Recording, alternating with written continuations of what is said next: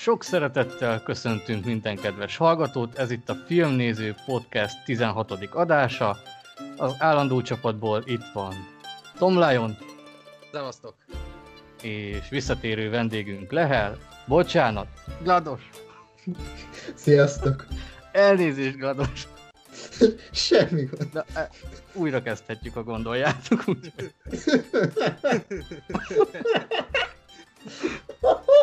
Na jó, ez komoly volt. Újra kezdjük? Ne, hagyd menjen. Igen, itt ugye, mert már kicsit előrébb járt az agyam, én filmdoki vagyok, ugye természetesen Lehel sajnos nem lehet itt most velünk az állandó csapatból, egyéb okok miatt. Pedig ez az utolsó adásunk így nyár előtt, ugyanis nyári szünetre megy majd a podcast, és az első évad ezzel véget ér, és szeptemberben majd indul a második. És... viszont nem maradunk tartalom nélkül. Így van, akkor átadom a szót Lionnak. Igen, már korábban beszéltem Lehellel meg Dokival kapcsolatban, és Gladosnak is felvetettem ezt az ötletet korábban, hogy annak ellenére, hogy most a podcast a nyáron... hiányozni fog.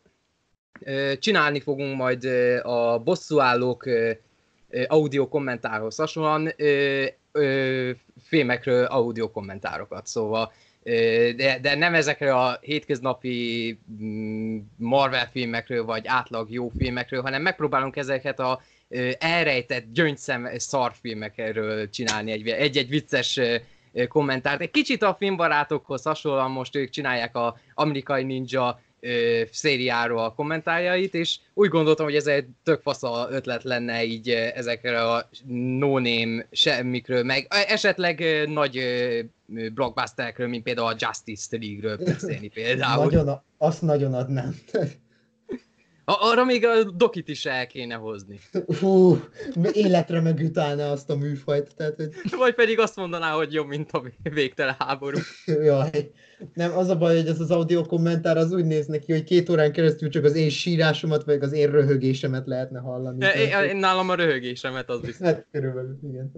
Igen, és akkor erre csinálnánk egy második csatornát, és akkor ezt majd a Facebook csoportnál természetesen megosztanánk, ott megtalálhatjátok majd a linket, és hogy milyen rendszerességgel jön, azt nem tudom, az majd jön így véletlenszerűen. Lehet, hogy egy héten 2, ki tudja, lehet, hogy csak 2 hónap múlva jön a következő.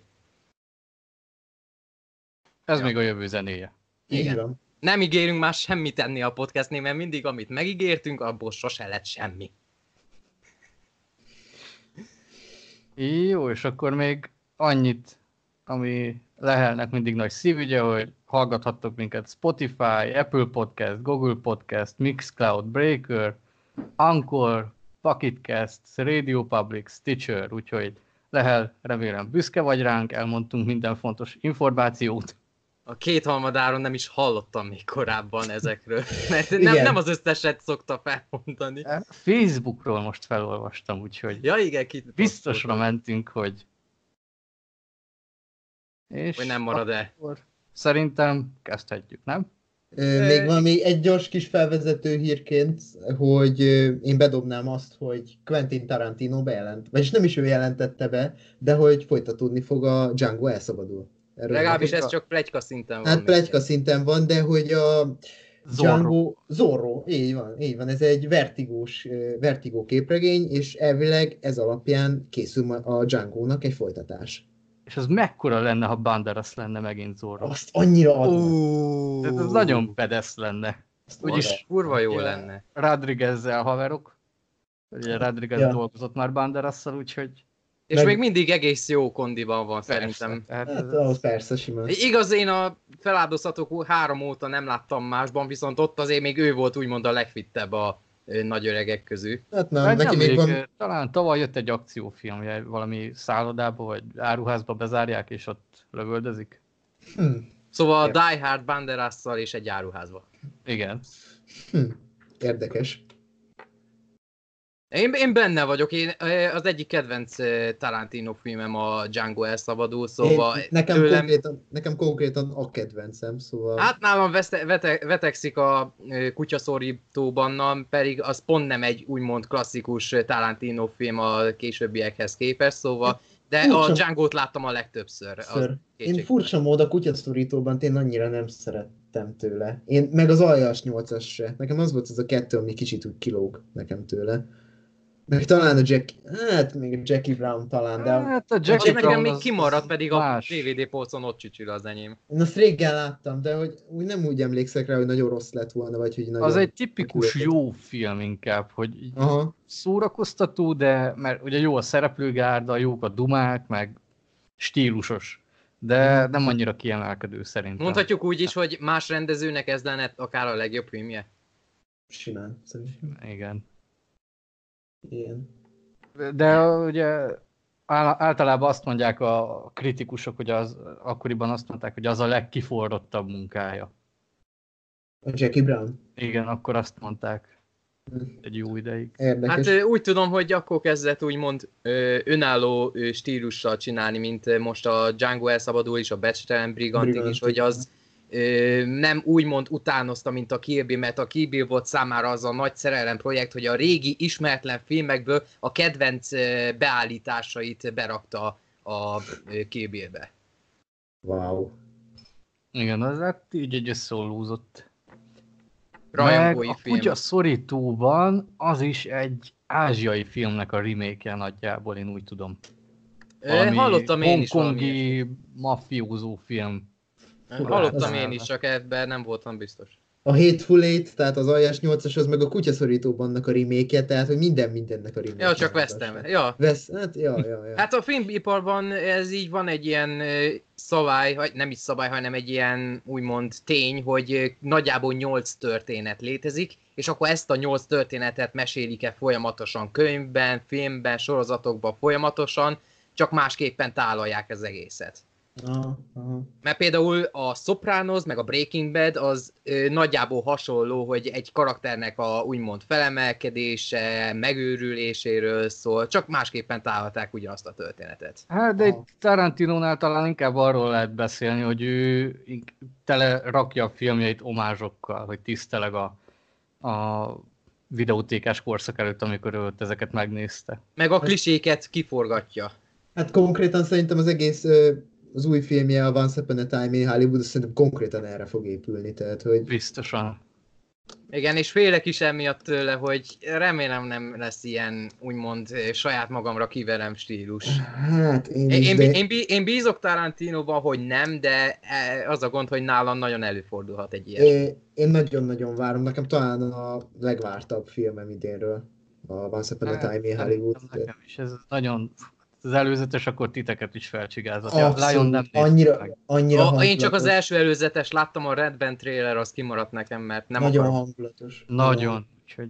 Annyira autentikusan visszaadja a 60-as éveket. Nagyon-nagyon jó. Meg hát az a szereplőgárda az elképesztő. Tehát, hogy igazi all star csapatot válogatott össze, tehát hogy reméljük a legjobbakat.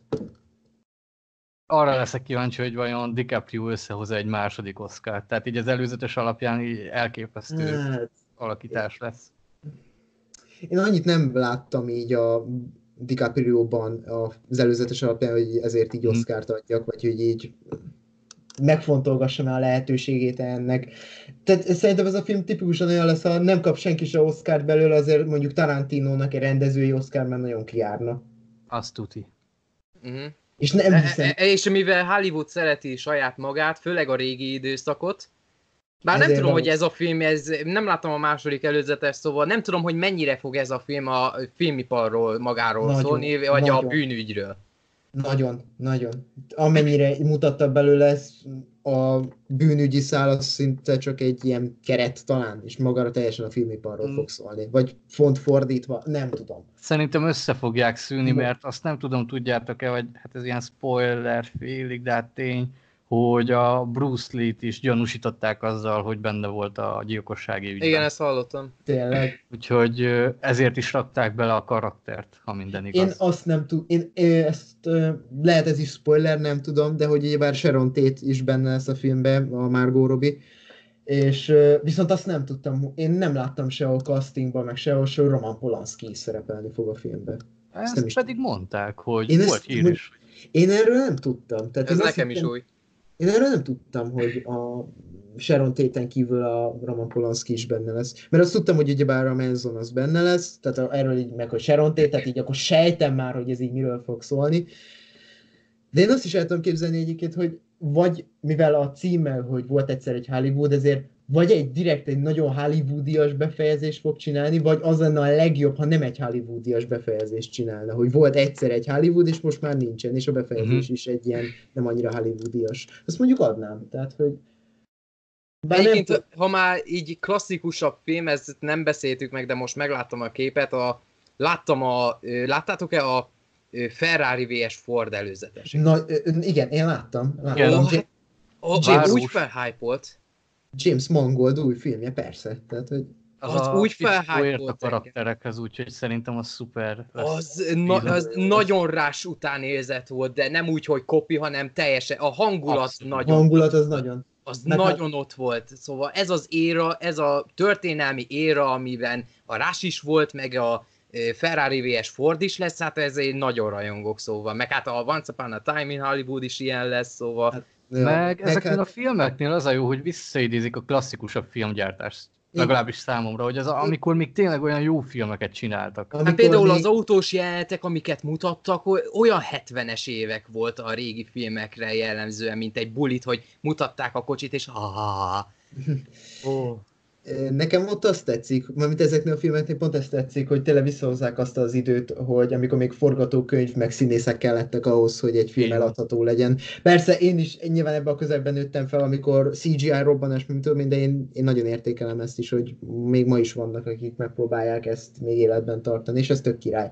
Meg hát azért két olyan címszereplő van, Matt Damon és Christian Bale, szerintem itt is megint nagyon nagyot fognak alakítani. Mangold pedig mondta, hogy igyekszik minimálisra szorítani a CGI-t, úgyhogy jó eséllyel akkor ezek az autós jelenetek is. Hát nagyon rész lehet, hogy ütközések lesznek, és csak úgymond kiszínezik egy kicsit. De remélem azért nem esnek át a ló túloldalán, mint például a Dr. Strange-nél volt egy pocsék autós ütközés, baleset, és azt valójában megcsinálták, csak CGI-ja annyira kiszínezték, hogy mind a mai napig, vagyis az elmúlt néhány hétig azt hittem, hogy az az autós ütközés meg se történt, holott rohadtul nem, tényleg összetörtek 2 vagy 3 olyan sportkocsit. Úristen. Csak a CGI miatt egyszerűen nem tudtam értékelni, mert tényleg nagyon csúnya volt. Akkor húztak rá annyi réteget, hogy már műnek érződött. Ezt nem szeretem a mai filmekben, ez a CGI réteg ráhúzást. Igen, néha nem lehet észrevenni, mert például nem tudtam hosszú ideig az Endgame-nek az első előzeteseinél, amikor voltak a fehér ruhák a bosszúállókon, az, hogy hívják, valójában nem is igazi ruhák, hanem csak CGI ruha. És azon senki se panaszkodott, hogy úristen, hogy milyen műruha, nem vettük észre. Igen, nem, engem akkor zavar ez a CGI dolog, ha észreveszem, akkor nagyon zavar. De amúgy, hogyha el tud varázsolni, akkor engem igazából nekem marha mindegy, de én értékelem ezt a filmezési módszert, amikor mindent megépítünk, és minimális a CGI, meg azt is, hogyha a CGI van előtérben, de akkor az legyen olyan. Tehát akkor... Hát ugye, mint volt, amit Lehel mondott annó, az Zingham, amikor a Vox ring körül CGI az volt. Az a Szultán volt. Vagy Szultán, bocs. A Zinghamot azt én mondtam, amit majd igen, akkor... hirtelen kevertem, de ott is, hogy fel se tűnt. Tehát a jó CGI-ja szerintem senkinek nincs baja. Ja. Csak akkor így előre utalva, hát az Aladdinban néhol fájóan ronda volt. Na, ronda. Tehát ott a háttér, a karaktereknél minden... Ja, még egy Pikachu-nál például a legtöbb esetben mennyire jó volt. A Pikachu az megint más téma lesz persze, hogy ott is vannak, de nagy általánosságban azért ott is szép. Ja, meg a Sonic! Azt hallottátok, hogy visszadobták végül? hogy jövőre 2020, jön már csak. 2020-ban, igen. Ja. Mert hogy mondjam szép szóval, redesignolják Sonicot, hogy... Képzeld, YouTube-on van egy, ahol egy YouTuber újra animál Sonicot. Tudom, és sokkal elképesztő, ahogy kinéz. És egy ember csinálta csak úgy rajongásból, mert szereti az eredetit. Igen, de az a baj, hogy Sonic akárhogy milyen jól fog kinézni, az előzetes ennek ellenére is kínos. Tehát, hogy... Persze, hát a dumák azok szörnyűek, szóval. Persze, tehát, hogy... És nem tudom, James Marsden mit keres abban a filmben, tehát, hogy... Kellett a pénz. Nem valószínű, de azért nem tudom én, ez a csába, akit én az X-Menből, mint Küklops, meg mint akit a Westworldből ismerek, azért ez nem tudom, mit keres ő itt, tehát mindegy, tényleg kellett a pénz. Meg a Jim Carrey mit égeti magát, amikor ő már sokkal-sokkal jobb. És sokaknak tetszett, amit én nem értek. Jim Carrey? Ja, az is nagyon sokaknak tetszett. Szerintem ő fogja menteni azt a filmet. Amit lehet, azt ő fogja menteni, csak az a baj, hogy na, basszus, tehát így belegondolva az, hogy Jim Carrey mekkora színészé nőtte ki azóta. Tehát tényleg mekkora színész lett belőle azóta. Tehát abszolút levetkőzte ezt a komikus, gumiarcú színészt. Például 23-as számban elképesztő volt. Tehát, hogy nem tudom, hogy miért kellett így, ezt így flashbackelni vele, hogy jó, amúgy régen ő ilyen hülye volt. De miért? Nem értem. Elkezdi amúgy sok színész levetkőzni a régi ényét, úgymond. Ja, hát lesz egy film, amiről majd később is beszélünk, ahol jó irányba lépett az a ember. Meg, ami mindenki le van döbbenve, hogy a Csernobilnak a forgatókönyv írója horrorra akadva, a szitaköcsög, meg ez hasonló. Igen, azt hallottam. Atya ég, ilyet írt, úgyhogy... Hát igen. A szitaköcsög. Kell belőle egy spin-off. Vagy egy új jó paródia, és akkor benne lenne. Hát. Mivel már nem készülnek jó paródiák, és hát nagyon nem tudom, mikor láttam az utolsó jó paródiát. Ezért én amikor először láttam a Haláli fegyvert. Az jó, az mondjuk jó. Az elképesztő. Ez egy vicces film, tehát. De újabbak már nem nagyon készülnek jó paródiát. Hát olyanok, mint a Deadpool, meg, hát valamilyen szinten a Pikachu is. Hát azt nem mondanám annak, azt inkább gyerekfilmnek, de hát majd arra majd ellátom. Nem, majd igen. De, Doki, mi lenne a 3 kívánságodból az egyik? A Disney ne készítsen több remake-et. Milyen remake-et? Hát, élőszereplős fantasztikus élőszereplős remake-eket, aminek a 90% a CGI, amit már ugye beszéltünk, és korábban meg Lehellel is, és ilyen Aladdin szintű csodákat. De hát a Bud Spencer film az jó, miket beszélsz? Na jó. Jó. Akkor beszélgessünk egy Aladdinról.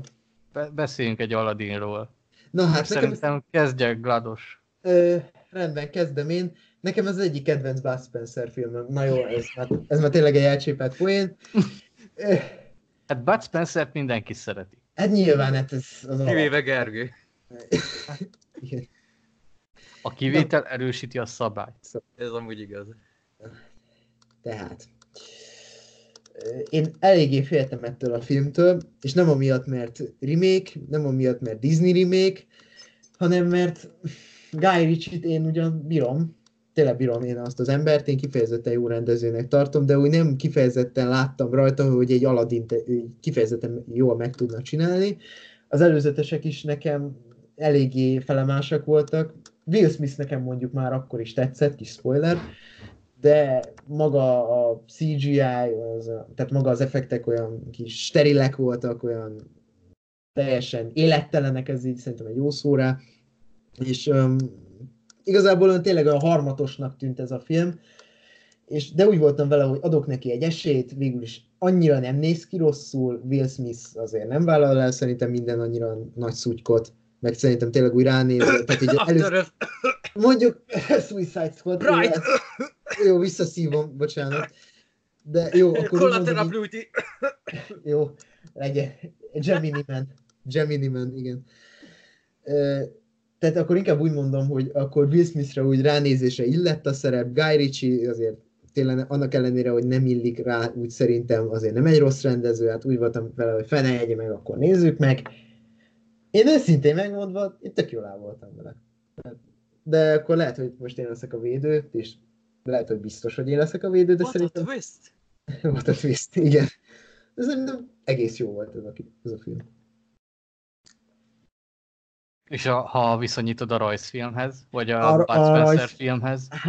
Hát a Bud Spencer filmhez nem szeretném viszonyítani, de a rajzfilmhez képest, hát én őszintén megmondva, én mondjuk ezt már lehet mondtam korábban, én egy Disney animációs filmért se rajongok. Ez tényleg, lehet, hogy nem ezek, mondjuk ez nem igaz, hogy nem ezeneken nőttem fel, mert de, csak valahogy nekem ezek sosem maradtak meg. Lehet, hogy ezeknek egy újrázás se ártana, sőt biztos, mert már ezeket nagyon-nagyon régen láttam, de az emlékük még mindig éles azért. De nem tudom, az Aladdint szerettem, főleg a Genie miatt, tehát Mikó István, tehát per Robin Williams nagyon-nagyon jó volt a szerepben.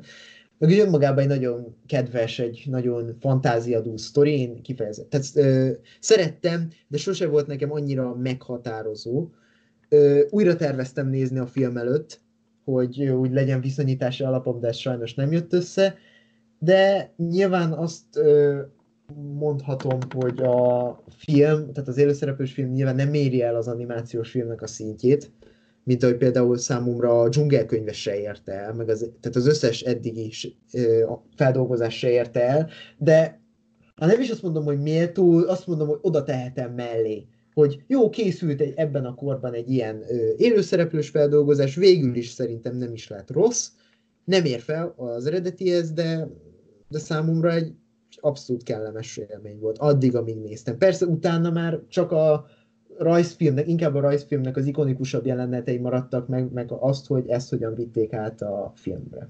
Ez amúgy érdekes, mert én azért nem néztem meg, mert az Aladdin az egyik kedvencem, és akkor elkerülhetetlen az összehasonlítás azoknak, akik szerették a rajzfilmet, meg a film között. De mivel te most azt mondtad, hogy nem nagyon nézted a régi Disney meséket, és akkor az klasszikus Aladdinból is úgymond kevés dolog maradt meg, így önmagában tudtad élvezni a remake-et.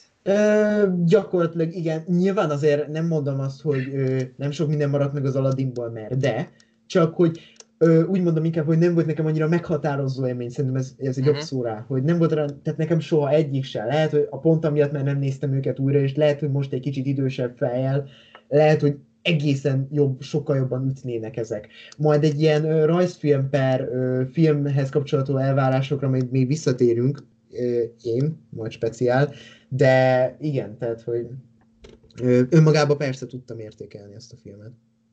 Csak levettem róla az előítéleteket, meg a rajzfilmmel szembeni élményemet pontosabban. És Doki, neked mi volt a problémád az Aladinnal?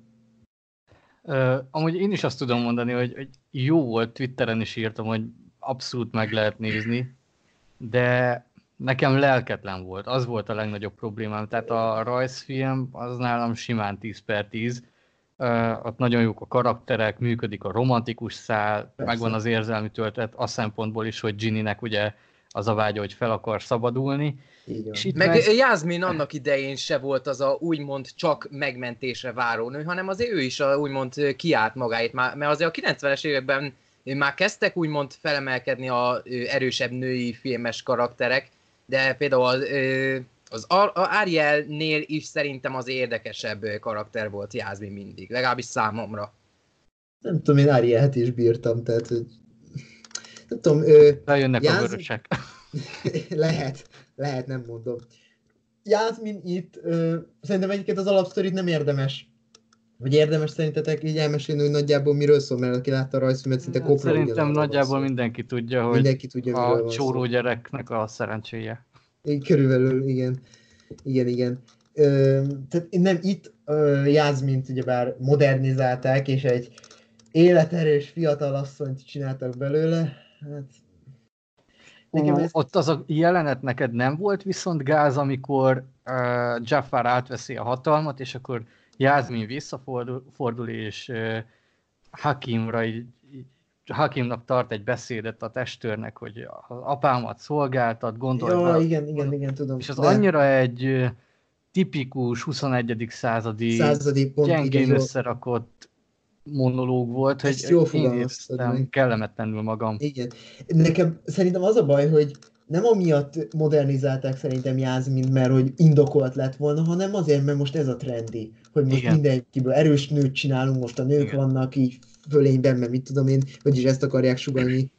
De hogy modernizálták? Politikai pályára akar lépni, vagy mi? Persze, hát ő lesz a szultána. Ja, tényleg? Én ezt komoly poénnak szántam. Igen, tényleg. Hát, így be is megy, hogy apám, én olvastam a könyveket, én is jó uralkodó nő lennék, és így meg úgy örököljem én a hatalmat. Igen, könyvből lehet tanulni a politikai irányítást. Tehát az, hogy az apja nem vette magam elé eddig, hogy nevelje erre, az nem számít. Ugyan már.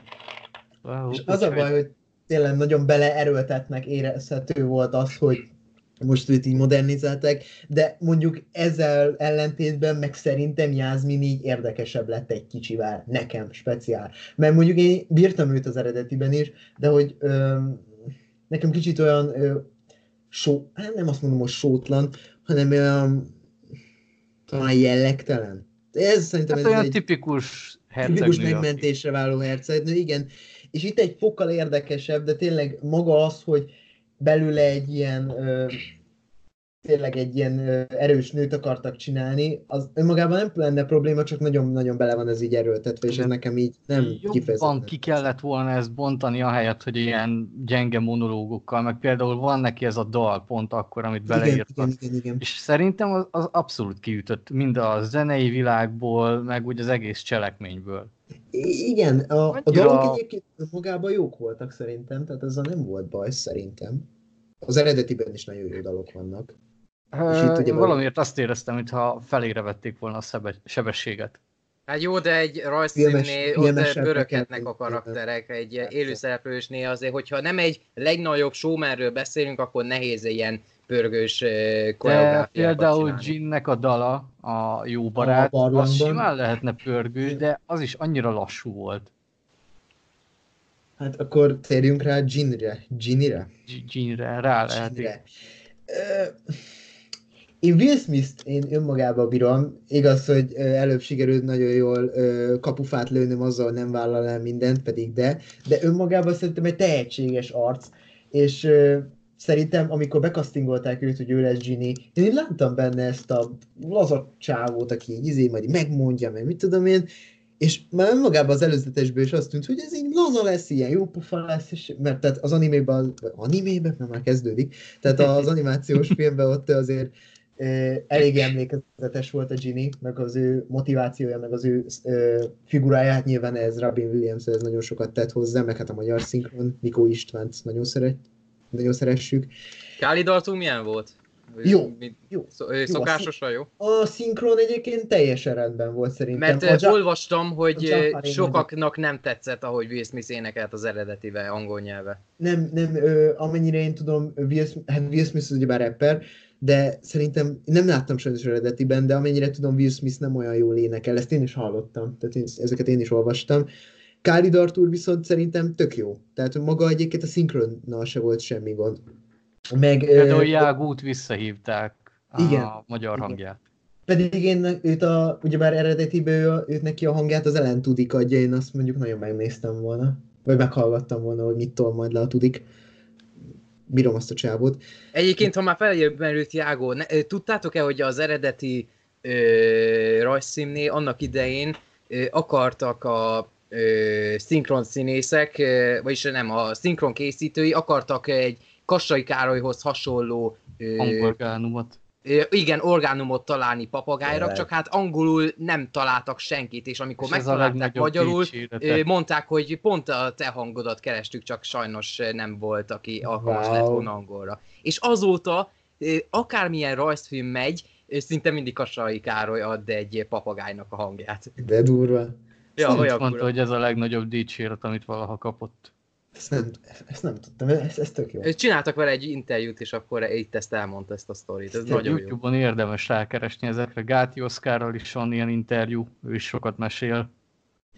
Igen, sok ilyen, én is hallgattam jó pár szinkronszínésszel ilyen interjúkat, éppen a Sztyet, nem tudom, biztos nem jól mondom ki, Sztyetló Balázsral is hallgattam, meg ilyeneket. Sztyetló Balázs, köszönöm. Tehát a Robert Pattinsonnak a hangja, meg ilyenek, tehát azért én is hallgattam meg egy párat, és tényleg egész érdekes dolgokat meséltek róla. Tehát tényleg visszatérve az Aladdinnak a szinkronja egyébként, tehát a filmnek szerintem teljesen oké. Még a fogalmam sincs, Mena Massoud, azt hiszem, ő a főszereplő, még szerintem neki is. Nem az eredeti hang tért vissza, hanem egy új, de szerintem ő is rendben volt. Úgy néz ki, mint Tom Cruise? Nem. Azért, mert az eredeti rajzfilmben Aladdin Tom Cruise-ról mintázták a kinézetét. Bizony. Igen.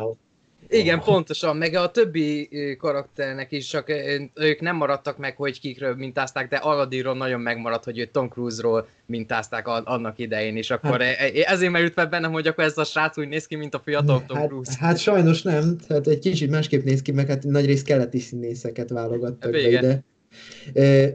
Azt biztos gondolom tudtátok, hogy a Ginny-nek, tehát a Ginny figuráját eleve már a Robin Williams-re írták rá. Szerintem az elég ismert dolog, tehát ezért... Ő sokat improvizált a film során, persze, tehát nagyon persze. Sok point ő adott. Eddie Murphyt utána ezért kérték fel a Mulánhoz, csak ő meg nem váltotta be ezt a reményt, hogy sokat hozzáadjon, úgyhogy... Hát meg sok Disney mesét tönkretett ez a Robin Williamsnek a sikere, például a Kincses bolygónál fölösleges az a robot karakter, akkor a Notre Dame-i toronyőrni, a vízköpők is, ők a leggyengébb. Hát a Notre Dame-ban üt ki a legjobban. Hogy... Ott a legjobban, pedig simán az egyik legjobb lehetne, de ez miatt csak egy 9-es adtam annak a filmnek. Mi baj van azzal a filmmel, azt így nem értem. Kurva jó film, mert néhány hónapja először láttam, és elképesztő epikus meg minden, csak hát amikor ezek a vízköpők ott voltak, annyira kiütöttek, a Herkulesnél még ott egész jól működtek. Az a baj, hogy az egy nagyon komor történet, tehát az olyan problémákkal foglalkozik, hogy rasszizmus, meg ehhez hasonló politika, és nagyon sötét. És akkor így bedobják ezt a három karaktert, akik ilyen totál bugyuta poénokat lőnek be, lehet rajtuk nevetni, hogy például Párizs, a szerelem városa lángol, vagy lángokban áll, persze, mert felgyújtották, vagy valami ilyesmi dalszövegben is. Viccesek csak... Csak itt kiüsznek, gondolom. Csak nagyon. Igen. Tehát annyira komor, gyerekként láttam, és akkor is éreztem, hogy ez másabb, mint a többi rajzfilm a Disney-től. Igen, a Kincses bolygónál pedig az utolsó harmadánál jelenik meg ez a karakter, és annyira kiüt. Pont azt a múltkor néztem újra, és vártam, hogy mikor tűnik fel, mert tudtam, hogy ő annyira egy hiperaktív, őrült karakter, hogy fogja egy kicsit lejjebb húzni. Meg hát a Herkulesbe, mondjuk szerintem az a... Ott szerintem talán, még működnek. Nekem talán az a kedvencem egyébként a Disney mesékből a Herkules, annyira imádom azt, főleg Hádésznak a figurája, az annyira zseniális. Tehát az vicces, hogy pont az Aladdint, a Herkulest és a Kincses bolygót ugyanazok rendezték. Érdekes, többé. Igen, Hádész, ott Jack Nicholsont akarták felkérni, csak túl sokat kért. És akkor jött a James Wood. Fú, ez kegyetlen. Az is tényleg jó amúgy. Ez, hiába írja át nagyon a mitológiát, de az egy baromi. Nagyon-nagyon jó. Pörgős, nagyon kreatív.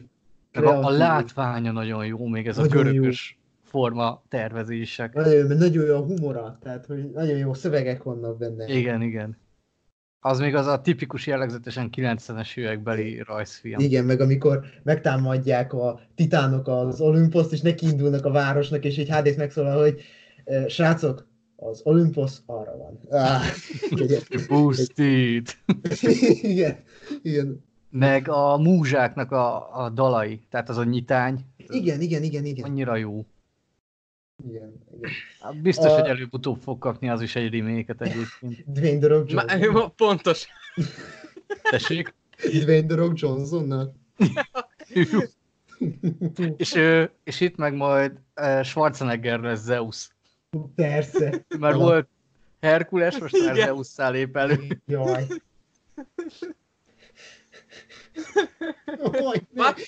Vagy Kevin Sorbo-t felkérik újra. Bud Spencer, Stallone, meg mindenki elője. Buddha Szegál még nem volt ma. Akkor neki kell lenni az Zeusnak. Vagy HD-sznak. Igen. Kövér HD-sz. Elnyeli a lelkeket. Egy kicsit eltértünk. Igen. De. Ja, ha már modernizálás. Ezt Lion, neked mondom. Ginny a filmben beatboxol, és rappel. Szóval... Már tudom, mi hiányzott az eredeti Aladdinból. Szóval, ja. Tehát Will Smith az mondjuk jó, hogy itt is magáénak érezte a karaktert, ami egyébként szerintem tök jó, de azért eléggé feltűnően, hogy a 21. századra lett azért kalibrálva ez a karakter is. De egyébként önmagában szerintem ő működőképes volt a Ginny. Tehát, hogy ő kb. Hasonló volt, mint az eredetiben. Nyilván nem érte el azt a szintet, de teljesen rendben volt ez így most. De te nem érezted azt, hogy az egy kicsit lelketlen volt, amikor így elmondja, hogy ő szabadságra vágyik? Az animációhoz képest nagyon. Tehát ahhoz annyira, képest... mintha Will Smith így mondta volna, hogy igen, most ez a szöveg, jön, felmondom gyorsan, és a vége nekem emiatt volt hatástalan, amikor felszabadul. Elvesztette a súlyát. Az a baj, hogy szerintem nem ő volt ott gyenge, hanem a rendezés. Tehát az nem volt úgy megrendezve az hát rész. Igen, ez is emiatt hatott úgy, hogy Will Smith csak elmondta. Igen. Tehát azért sok filmnél van ez így, hogy nem alapvetően a színész képességei miatt nem működik egy jelenet, hanem amiatt, mert nincs úgy megrendezve. Nincs meg az instrukció. Hogy... Egyrészt például az instrukció nincsenek meg, az nincs alatt egy olyan jó zene, egy olyan jó kamerabeállítás, tehát hogy azért... Nemes egyszerűséggel néha csak rekreálták a jelenetet, mintha egy ilyen fanfilmként, hogy adjuk elő élőszereplősen. Semmiatt volt nekem például a romantikus szál is gyenge. Nekem az erőtlen volt az animációhoz képest nagyon, tehát ott is. Hát az annyira jó az erkélyi jelenet a rajzfilmben, itt pedig olyan kis... Nem rossz itt se. Csak így nem éreztem azt a kémiát a karakterek között, hogy hú, ez mennyire szép. Egyébként szerintem a színészek miatt van. Szerintem viszont nem volt teljesen jó ötlet, hogy mindenki ilyen keleti származású, mert nem a származásuk nem volt jó ötlet, hanem hogy ilyen színészeket válogattak be, mert nem éreztem. Hát az Aladdin színészét évekig keresték, úgy tudom. Igen. Minimum egy teljes év szerintem ráment arra, hogy megtalálják a megfelelő srácot, aki alakíthatná az Aladdint, mert ő volt az egyik kulcsfigura, akit nem nagyon találtak. Aha. Nem, tehát... Én se azt mondom, hogy rossz volt, csak hogy nem volt meg annyira az a kis plusz benne, ami úgy kiemelhető. Igen, hogy olyan csibész legyen. És... Igen, az nem volt meg benne. Pedig... Amúgy szimpatikusak voltak, tehát Jasmine meg Aladdin, tehát jó volt így a választás, csak nem hozták ki a szín... Lehet, hogy a színész tudott volna jobb. Annyira, nem, lehet ez az én hülyeségem, de nekem annyira elüt. Tehát így meglátom mondjuk ezt a srácot, meg meglátom a Jasmine-nak a színészét, és nem látom benne az Aladdint. Tehát, hogy nem látom benne ugyanazt tényleg azt a csibész srácot, meg hogy kinézett. Mert nem Tom Cruise. Teljesen. Persze, mert nem Tom Cruise, de hogy úgy értitek, hogy mi itt a bajom nekem. Igen. Meg a másik... Neked csak ez egy mezei gyerek, akit felülöltöztettek Aladdinnak. Körülbelül. Tehát nincs benne azt szerintem, de önmagában tényleg nem rossz. A másik ilyen nekem az meg a látvány. Tehát, hogy... Nem néz ki szerintem, ha önmagában nézed, szerintem a film nem néz ki rosszul. Mert tényleg nem néz ki rosszul, vannak benne nagyon jó részek, amik szerintem nagyon jól néznek ki. Tehát nekem például a Ginny első felbukkanása kicsit olyan fura, de maga ott a hely, ott a barlang, meg mit tudom én, az nagyon jól néz ki. Persze, vannak jó látványelemei a filmnek, de... Steril a színek, tehát olyan matt az egész. Igen, és Will Smith is amiatt néz ki olyan furán, mert steril. És nem amiatt, mert mondjuk a CGI maga az csúnya lenne rajta. Mert szerintem nem csúnya, hogy a Ginnyt meganimálták, csak egyszerűen marha élettelen. Hát de amikor oda animálták Aladdin fejét a Ginny helyére, az viszont nagyon ronda volt. Ronda volt, de... Nekem a baj volt a látvánnyal, hogy hiányzott belőle a grandiózusság. Szerintem azzal nem volt baj, de nekem pont az ellentéte, a mocskosság hiányzott belőle nagyon.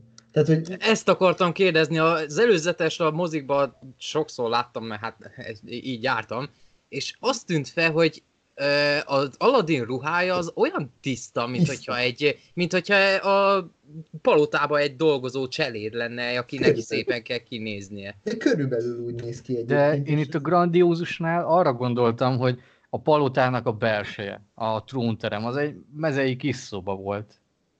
Hát, és a rajzfilmben ott ez egy jó nagy tágas tér, ahol elhiszed, hogy a szultán az egy bazi nagy palotában él. Nagy valaki, amikor bevonul Aladdin, és éneklik ugye ez a hercegnő, a igen. rajzfilmben az egy nagyon hosszú, széles utca.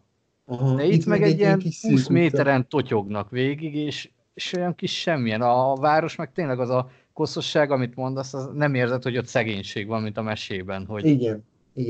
Ez is teljesen jogos, és emiatt mondom, hogy az egész hiányzott az, hogy ez egy nagy palota, meg a város is, hogy azért mégis kiterjed ott körülötte, és ott vannak ezek a szűk, koszos utcák. Úgyhogy... Srácok, egy kérdés most felmerült bennem, most így gondolkodtam az eredeti rajzfilmen. Mondtátok, hogy Jászmin az politikai pályára akar menni.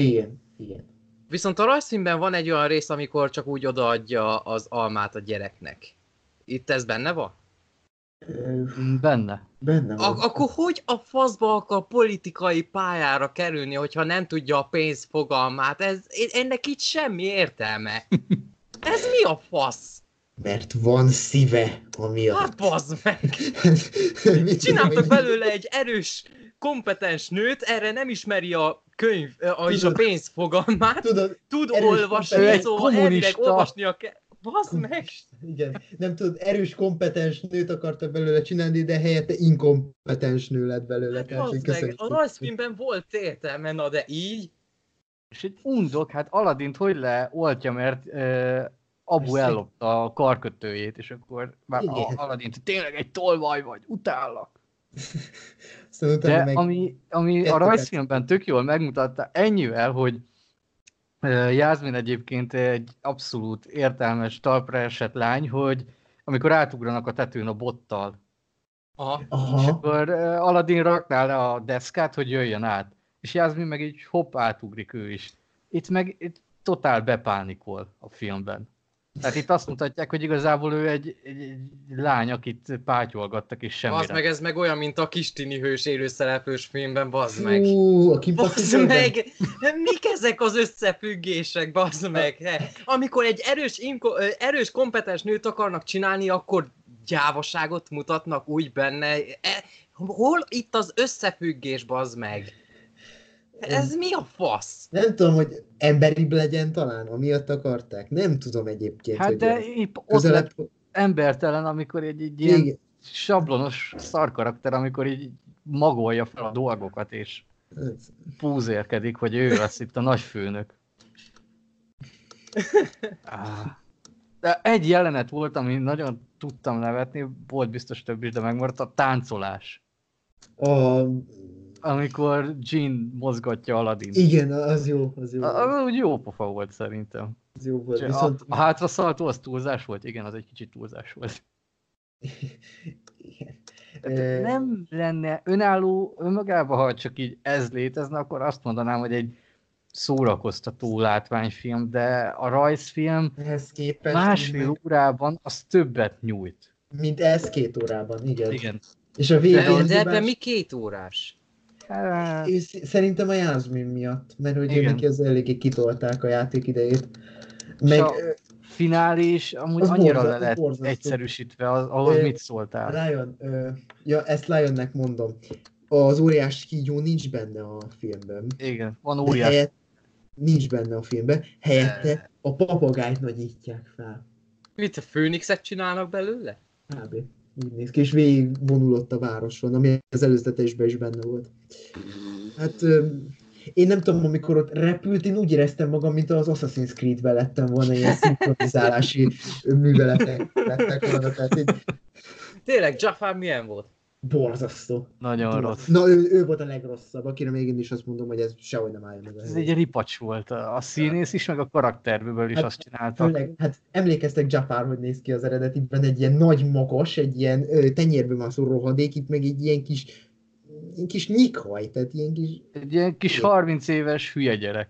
Az, tehát egy És nem akkor nézett ki belőle, hogy ő a Jafar, de így abszolút. Tehát így... Igen, tehát... És a végén is, ahogy hisztizik igazából. Jaj. Tehát nem az a hatalomtól megrészegült, hogy na, akkor ő lesz itt az Isten császár a harmadik kívánsággal, hanem már egy idegbeteg csak toporzék volt meg. Amin én fogtam a fejem, ahogy mintha ezzel megalapoznák, hogy itt lesz egy folytatás, hogy papagáj, te velem jössz, és behúzza magával a jágót, hogy azt miért kellett ott mondani? Annyira rossz volt, hogy papagáj, te velem jössz. Tényleg, én ezt nem tudom, hol hallottam poénként, de tényleg ezt meg kéne csinálni, hogy ezeket a straight to DVD-re készült Disney folytatásokból kéne élőszereplős filmeket csinálni. Hallod, az Aladdin 2-ből simán lehetne egy jobb élőszereplőset csinálni. A Jafar bosszújából? Igen, mert az elég... A három az nagyon jó, még pedig a három az nagyon jó, de ez a második... A tolvajok fejedelme a harmadik, és a Jafar visszatér a második, ahol... Az szar, mert konkrétan a animációs sorozatnak az első két epizódja így, vagy első három epizódja, mert a TV-filmes költségvetése van. Ja. És a sorozathoz képest konzisztens, szóval, hogyha úgy nézi az ember, akkor igen, akkor úgy elmegy, de mint az első film, utána a második rajzfilm nagyon gyenge. De a tolvajok fejedelme az jó. Jó viszont. A harmadik az jó. Az konkrétan úgy van, hogy a Jafar visszatérre elkezdték a sorozatot, és, és én elsőnek az Aladdin rajzfilm sorozatot láttam. És akkor, amikor eljutottam a harmadik filmig, az úgy jól lezárta az eredeti történetet, mert a második filmben úgy emlékszem, hogy összeházasodtak volna, de végül azért nem házasodtak össze, mert Aladinék még további kalandokat akarnak átélni, és erről szól a sorozat. És a harmadik filmben pedig végül összeházasodnak, spoiler, de ez most annyira nem nagy spoiler szerintem, és akkor ott véget ér a történetük, és akkor Jágó is egy kisebb karakterívet kap meg.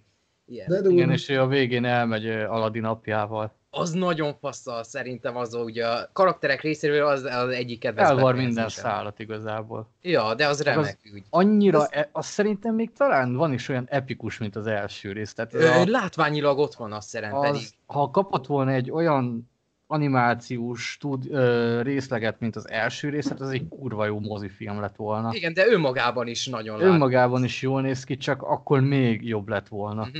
Hát nagyjából úgy tudom mondani, hogy... Fú, nagyon... Azt mindig kölcsön kellett kérni, mert kurva jó volt, úgyhogy... Az a baj, ezt nem láttam, de biztos, hogy ezek után szerintem meg fogom azt nézni, mert akkor már újrázom az eredetit is. A főgonosznak Willy bácsi a hangja, a Barátok közből. Jaj.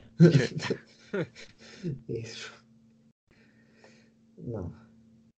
Van még valami, amit az Aladdinról akarunk mondani? Mert nekem már nagyon nincs. Nem, várjuk az Oroszlán királyt. Hát, ezek után én már fenntartásokkal vagyok, még nagyobb fenntartásokkal, mint azzal. Amúgy azt vágjátok, hogy a Mulánból is készül élőszereplős? És Jet Li lesz a császár. Tényleg? Jet Li lesz a császár. Igen. Meg már aztán megvan a főszereplő is, és elvileg jövő február talán? Jövő márciusban jön? A főszereplőt azt láttam, hogy már kiválasztották. Én azt nem tudtam, tehát én azt tudtam meg nemrég, hogy Jet Li lesz a császár, tehát ez milyen menő már. Az úgy lenne érdekes, ha egy R-kategóriás filmét csinálnák meg. Tehát egy ilyen komoly háborús filmé, mert Mulán az tényleg egy ilyen történet volt a kínaiak kultúrájában, úgyhogy... Hát ez egy komoly történet. Reméljük a legjobbakat, én erre csak ezt... de remélem, hogy nem túljátszol ezt a feminista vonalat, mert ez a rajzfilmben szerintem remekül működött. Igen, az erős női karakter, tehát ott Mulán tényleg egy nagyon szimpatikus. Jaj, nem tudom, én az Oroszlán királytól én amiatt félek, mert hogy ott az tényleg csak arra fog rámenni, hogy az eredetinek a sikerén fog lovagolni. Én nagyon félek attól. Én, hogyha oroszlán létemben látom, hogy ezek az oroszlánok nagyon nem néznek ki igazinak, akkor... Aj. A John Favreau-ban én bízok, tehát azért ő egy jó képességű pali. Tehát, hogy... Igen, azért a dzsungelkönyvét összerak. A vasembert, jó, nem a vasember 2-t, de a vasember 1-et azt nagyon oda tette. Tehát én amúgy azt sajnálom, hogy ott a szinkron nem lesz szerintem már az igazi. Yeah. Hogy Fekete Erdő Tibor a hangja, azt hiszem. Igen. Zordonnak. Az, hát, Zordonnak? Az fura. És annyira túl fiatal, tehát... Jó, de az eredetiben se erős a Zordon hangja. De nincs meg az az utálatosság benne. Nincs. Tehát itt az, hogy Kristóf Tibor, na benne az a zseniális, hogy ő tudott jó karaktert, meg egy utálatos férget is a hangjával előadni, de Fekete Ernő Tibor csak így elmondja a szövegét ezzel az általános stílusában, és nem érzed azt, hogy ő a nagy veszedelmes gonosz. Hát azért Fekete Ernő Tibor azért egy nagyon jó hang, tehát azért Javier Bardemnek olyan orgánumot ad, tehát vagy jó orgán... hang, jó hang, én ezt aláírom, csak szerintem Zordonhoz nem illik. Szerintem, nem, én még megvárom, tehát a szinkron az mindig tényleg a filmbe fog eldőlni. Persze. Azt tudom még, hogy Szimbának a hangja, az meg a Donald Glover lesz, tehát az meg hogy? Tehát, hogy nem tudom, az meg annyira összeférhetetlen a Donald Glover meg a Szimba, tehát, hogy így nem az a stílus szerintem. És olyan visszahívják Stól Andrást? De már szerintem, nem tudom. Tényleg a Mufaszának ki lesz a hangja? Vas Gábor. Ó. Ha már megmaradt James Earl Jones, akkor Vas Gábor. Ő volt a szinkron hangja a plusz jelnetnél. Nem tudom, hogy tudjátok-e, az Oroszlán királynak van egy plusz dala, ahol Vas Gábor szinkronizálta rövid ideig. Ezt nem tudtam. Tehát, hogy... Amikor a Csicseri híradót elmondja a Zazu Mufaszának, az eredetiben ott csak simán elmondja, míg a bővített verzióban ott egy éneket mond el. Aha. És akkor ott Vas Gábor szinkronizálta. Ezt mondjuk nem tudtam. De szerintem jó választás amúgy. Persze, neki mély az orgánuma, úgyhogy... Timba, tehát hogy neki ki lesz a hangjuk. Kinek? Pumbának? Pumbának, bocs. Fú, Timonnak visszahívták... Nem jut eszembe a nevét, de aki a rajzfilmben, az lesz a hangjuk. Meg Pumbának is? Pumbának viszont nem tudom. Hát sem, mert az ő hangjuk az emlékezetes volt. Igen. Na hát majd azokból a folytatásfilmekre is kíváncsi leszek, hogy azt meg fogják csinálni. Tudjátok, hogy az Oroszlán királynak is van második és harmadik része. A második film az szerintem korrekt, csak hiányzott, nem tudta a rejtett potenciáját úgymond kibővíteni. Engem az a kis csaj mindig idegesített amúgy. Igen. Na és a 3 az már tényleg egy teljes baj. Azt már teljes egy baj. Most beszéljünk egy másik rajzfilmről? Másik. Mert kalandra hív a messzeség. Tessék? Mert kalandra hív a messzeség. Jó, igen. Pika! Jó, mi? Na. Pikachu. A Digimon. Ja nem, Pokémon. Yu-Gi-Oh! Blade. Ideféle japán. Ebből kellene egy crossover. Az mekkora lenne. Bakugán Blade. Igen. És akkor a kártyát is szétszabdalja a Blade. Igen. Nem tudom, ezt tudjátok-e, hogy van a Beyblade-ben egy ilyen jelenet, amikor a történelmet úgy hamisítják meg, hogy Mózes egy Beyblade segítségével választotta szét tenger.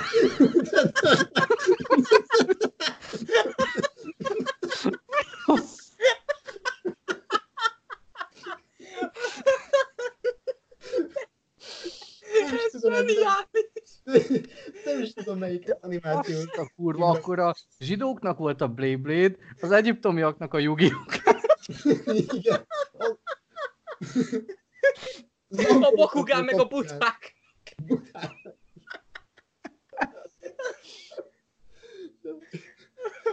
Úristen! Benne van amúgy az animében? Benne van. De nem emlékszek, baszki. Konkrétan van egy ilyen kép, majd átküldöm majd nektek. Érdemes utána nézni, zseniális. Tehát, hogy... Beírom, hogy Blade Mózes. Tényleg van egy ilyen. Tehát... Hittanórán ilyenről miért nincs? Miért nem tanítanak? Baszd meg, itt van! Baszd meg, itt a felvétel! Baszd meg! Ez epic, baszd meg! Jézus Isten! Erről kell egy film. Az Exodus újraforgatva. Christian Bale de szétválasztja meg. Ez zseniális, bazd meg! Úristen! Oké, ez egy csúcsmocsfogat.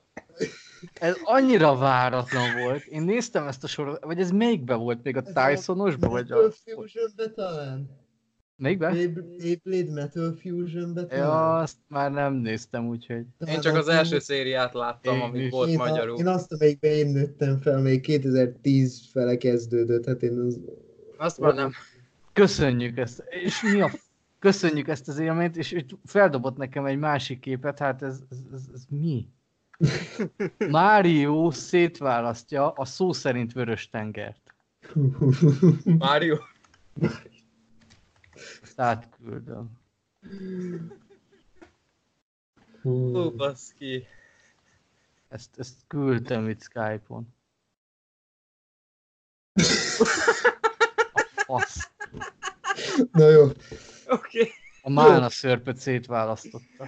Ezt majd szerintem majd a leírásban, meg csatolmányok között ezeket be kell rakni szóval. Igen. Na és akkor beszélgessünk a Digimonokról, ja bocs, Pokémonokról. Tartunk. Na hát a filmben nem volt ilyen, hogy Mózes szétválasztja Beyblade-del a tengert, szóval... Hát kétszer is elmentem volna megnézni, az biztos. Lehet háromszor is. Hát, hogy... 10-szer, ha már Mózes 10 parancsol. Igen. Jó. Na. Jaj. Na most térjünk rá szerintem a tárgyra. Pokémonokkal ti hogy álltok? Én az első 4 évadot láttam gyerekként. A Dragon Ball-al együtt szinte néztem, meg Yu-Gi-Oh-val együtt. Én nem tudom, hogy hány évadot láttam, de jó ideig néztem. Még én addig néztem, ameddig Ash-nek a sapkáját le nem cserélték, mert az gyerekként az úgy egy nagy tragédiaként ért meg, hát hogy már lecserélte a régi klasszikus sapkáját. És hát akkor jó, büdös volt. Ash-nek az a... büdös volt, igen. Bepenészesedett. Nem, tehát, hogy... Nem, Ash-nek tényleg az a kinézet, az már ikonikussá vált szerintem azóta. Tehát igen, a mostani kinézetei, láttam képeket belőle, hát eléggé fura. Hát én nem láttam. Ő is így átalakult, mint a Pokémonok. Megfiatalodott. Fiatalabb lett az évek múlásában. Igen, visszafele öregedett. Arra emlékszem, hogy olyat láttam, amiben a rakéta csapatnak volt, ez a kék, ilyen takonyszerű. Igen, az a 3., 4. évad környékén. Tisztelgő valami. Igen. Azt még láttam talán. Igen. Én nem tudom, én válogatott részeket láttam, de én is sokat néztem, de nekem ez is olyan volt, hogy sose volt akkora hatalmas, meghatározó élmény, de emlékszem, tehát az élmény az ugyanúgy erősen él bennem, hogy ott volt Pikachu, meg ott volt mit tudom én mennyi. Hát én a rakéta csapat szövegét mind a mai napig tudom. Szóval annyiszor elmondták, annyiszor láttam gyerekként, meg hát németül is természetesen, hogy ne csak magyarul lássam, hanem németül is. De az az epikség, amikor ez számított menőnek, hogy volt az a Butterfree, és annak a második formája az a bebábozódott. Igen. És a múltkor az jutott eszembe, hogy volt egy olyan csata, hogy azok ott állnak a napon már órák óta, és így megcsillan a napfény rajtuk. És ez a csata, hogy kibírja tovább. Ez gyerekként, hogy azt a vajon ki fog nyerni. Számomra az eredeti Pokémon szériából a kedvenc harcom a Charizard vs. Magmar harc volt, arra nem tudom, hogy emlékeztek-e. Hát, nem is tudnék mondani egy harcot sem. A két tűz típusú harc.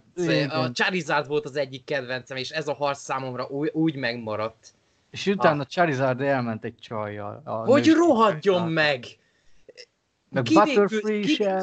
Kibékült Ash Charizarddal, 2 epizóddal később pedig elbúcsúzott, és állítólag visszajött a modern szériára, szóval újra Ash meg Charizard újra együtt van, de hát baszki, legalább 15 éve később. Baszki. Isten. Meg a Pikachu versus Onix. Az is volt. Bekapcsolták a tűzvédelmi rendszert, és akkor agyonrázta. Wow. Tényleg. Kedvenc Pokémonok, top 3, tudtok majd elmondani. Nekem mindig Charmander volt a kedvencem, meg a szintjei. Én nem tudok mondani sajnos, én nagyon nem vagyok ezekben otthon. Nekem Charizard, Magmar, meg Onix, szóval számomra ők voltak a nagyok, meg kemények, ők voltak a legjobbak. És akkor ez egy videójáték, ez nyilván egy videójáték adaptáció, nem? Konkrétan, igen. Igen, tehát mert készült. Mire készült? Milyen Nintendo-ra vagy Wii U-ra készült? Az eredeti Game Boy-ra jelent meg elsőnek a Pokémon Red and Blue, és akkor a játék olyan siker volt, hogy csinálták belőle az animét, Igen. És hát azóta egy franchise lett. Franchise épült rá, és akkor konkrétan a Detektív Pikachu is egy játék. Is egy játék. Igen. Igen. Igen. És hát ugye már a rendezőt most így per pillan nem tudnám megmondani, hogy ezt a filmet ezt kirendezte, viszont azt lehetett tudni, hogy Ryan Reynolds fogja adni Pikachu hangját, ami nekem egy marha érdekes és nagyon poénos választásnak tűnt, hogy biztos úgy gondoltam, hogyha már ő elvállalt ezt a filmet, akkor tele lesz ilyen rejtett poénokkal, meg ilyen kis inside joke-okkal. A rendező, cápamese, Szörnyek az űrlények ellen, Gulliver utazásai. Most már mindent értek, tehát hogy az, hogy nekem hogy tetszett ez a film, az alapján most már tényleg mindent értek, de tehát azt kell mondjam, hogy én amikor megnéztem az előzeteseket, én akkor azt hittem, hogy ez egy tök jó pofa, aranyos, látványos, ilyen kis ártalmatlan, de szórakoztató kis marhaságnak tűnik, Ryan Reynolds meg biztos tele fogja tolni poénokkal, mert mit tudom én, és ráadásul pont jó alkalom volt, egy nagy társasággal néztük meg, hát osztálykirándulás volt, mert mit tudom én, és akkor úgy volt vele, hogy ezt megnézzük. Hát nem érdekes osztálykirándulás, amikor nem tudom, sok már lassan felnőtt ember beül megnézni a Pokémon filmet, de mindegy. Nálunk is több volt az én korosztályom, mint a gyerek. Hát jó, tehát nálunk is azért nem gyerekek vagyunk mi se, tehát azért én sem vagyok feltétlenül már teljesen gyerek, de azért még nem vagyok teljesen felnőtt. Szerintem közelebb állunk már 30-hoz mindannyian. Hát szerintem igen, hát nem tudom, így hangalapján hát biztos. Hát én igen, szóval. Hát na. És akkor úgy volt, hogy szerintem biztos egy jó pufa kis valami lesz, és nem gondoltam volna, hogy ez lesz, de én bakker ezen a filmen elaludtam. Soha az Istenben, én nagyon ritkán alszok el moziba, sőt, nem is volt rá szem például, még a legrosszabb filmet is végig szenvedtem moziba, még a kis spoiler, a Godzilla 2-t is, azon se aludtam el, pedig az egy bőnösen pocsék film, tehát azért borzasztó, de meg az első Godzillán se. De azért, basszus, soha nem gondoltam, hogy egy Pokémon filmben fogok elaludni. Soha. Gigi felérte a hatás. Hát, és igen, soha nem gondoltam ezt volna. Vázolhatom én a sztorit? Nyugodtan. Jó, tehát... Amire emlékszel. Hát amire emlékszek, nem azért az megvan. Tehát nagyon alakban arról van szó, hogy van ez a Rime City, azt hiszem ez volt a neve ennek a városnak. Ebben a városban mindenféle, tehát az emberek és a Pokémonok egymás között tudnak megélni békében és harmóniában, és ebbe a városba jön a főszereplő srác, akit hirtelen fogalmam sincs, hogy hívnak, lehet elfelejtettem, sőt biztos, de ő az édesapját keresi, mert hogy ő már évekkel ezelőtt eltűnt, és annyit tud róla, hogy volt egy társ Pokémonja, és amikor elmegy ebbe a Rime Citybe, akkor ő ezt a lakást, ahol ő korábban lakott, ezt felkeresi, és ezt az információt döbbenetes módon, én nem tudtam, hogy ő is szerepel ebbe a filmbe, de basszus Ken Watanabe-tól tudja meg, amikor ezt megláttam, mondom, mit keres ez az ember ebbe a filmbe, de oké. Hogy... Hát a Godzilla mellett belefér. Godzilla, igen, Gojira. Hát kellett egy japán karakter, ha már japán film, Ken Watanabe híres, akkor rakjuk bele őt. Igen, tehát belerakták Ken Watanabe-t, nem tudom, mit keresett itt, tőle megtudja ezt az információt, közben összeismerkedik egy, nem tudom, aranyosnak tűnő riporter csajszival, aztán elmegy a lakásához, és kiderül, hogy ez a társ Pokémon, ez nem más volt, mint Pikachu, aki, nem tudom, valami varázslatos módon tud beszélni, megérti az ő nyelvét, de csak az ő nyelvét érti meg, más Pokémonnal emlékeim szerint nem is tudott beszélni a filmben, de amikor Pikachu beszélt másokhoz, akkor meg azt senki nem értette, csak mindenki a klasszikus Pika-Pikát értette meg ebből.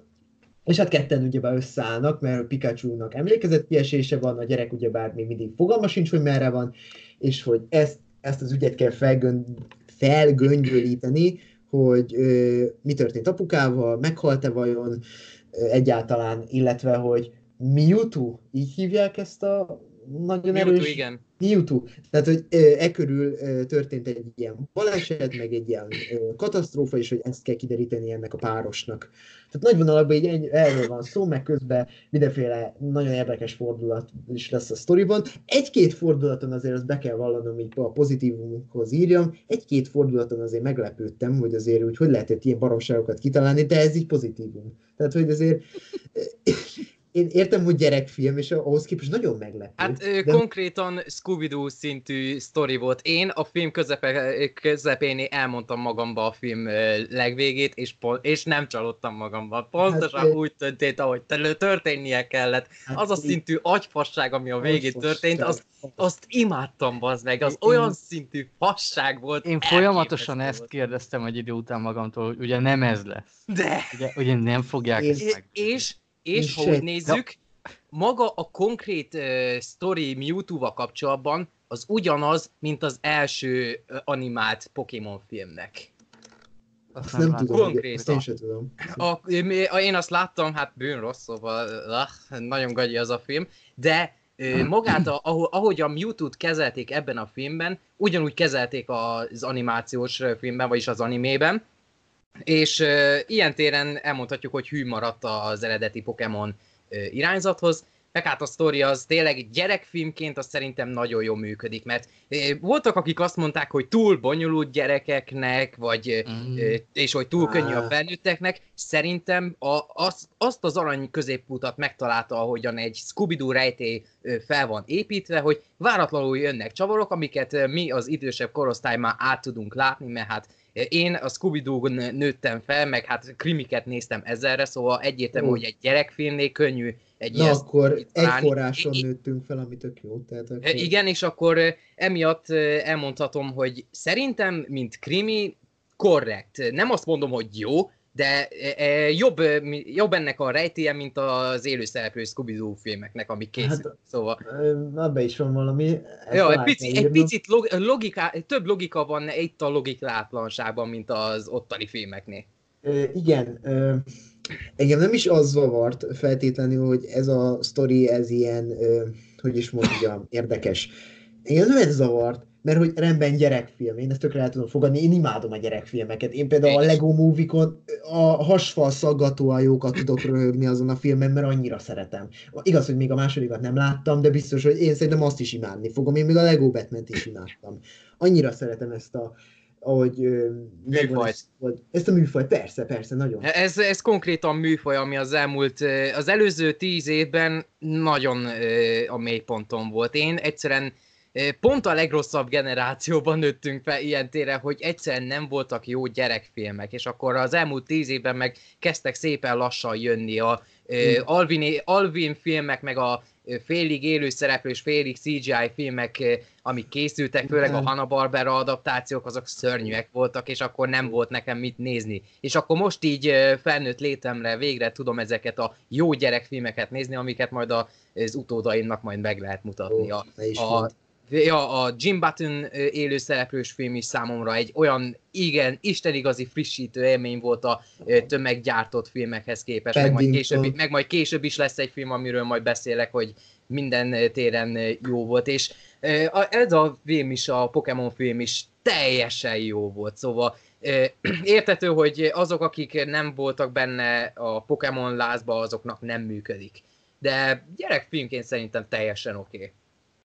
Gyerekfilmként azt mondom, hogy szerintem is, az nekem itt a probléma, vagyis számomra, hogy én azt vártam ettől a filmtől, hogy majd nem azt mondom, hogy szakadni fogok a röhögéstől, de hogy jól fogok rajta szórakozni. De az a baj, hogy nekem ez nem nyújtott úgy nagyon semmit. Tehát, hogy úgy én mondtak, tehát rengeteg Pokémon ugye feltűnik a filmben, és ezek az a baj, hogy értem, hogy ez a rajongóknak ez biztos oda is vissza voltak az örömtől, de nekem, akinek ez úgy nagyon nem mond semmit, így fogtam a fejem, hogy miért, tehát, hogy, vagy nem is az, hogy miért, hanem, hogy így teljesen érdektelenség uralkodott rajtam, amíg néztem ezt a filmet, és tényleg az volt, hogy elaludtam rajta, mert egyszerűen annyira nem voltak benne jó poénok, én azon csodálkoztam, azon döbbentem le teljesen, hogy ugyebár az első negyed óra, amikor még nem tűnik fel Pikachu, ott még ugyebár nem annyira vicces, ott még inkább az elég komoly ott a hangulat, ott a honvétel, és azt vártam, hogy hát biztos, hát jön a Ryan Reynolds, jön a Pikachu, mert mit tudom én,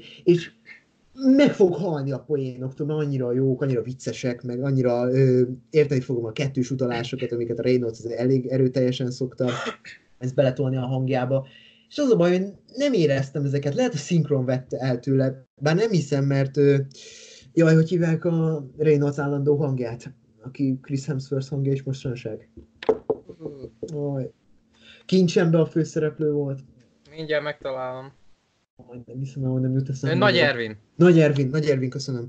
Tehát, hogy Nagy Ervin azért egy nagyon jó hang, és csodálkozom is, hogy mi a francért nem működik ez? Nekem, tehát miért nem röhögök? Tehát próbálok nevetni, de nem megy. Hát azért voltak bőven felnőtt poénok, azokat hát, lehet, hogy pont átaludtad.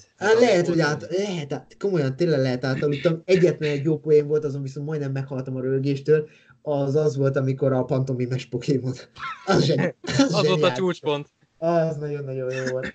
Az nagyon vicces volt. De azon kívül így nem éreztem azt, hogy így kifejezetten jól szórakoznék rajta. A CGI is olyan volt, tehát így a látvány, hogyha már másban nem, akkor legalább abba próbáltam meg kapaszkodni. A látvány is olyan volt, hogy voltak pontok, tehát például Pikachu nagyon szépen meg volt csinálva. Ezzel meg is lepődtem, hogy nem is tudom, 100 millióból készült ez a 150. 150.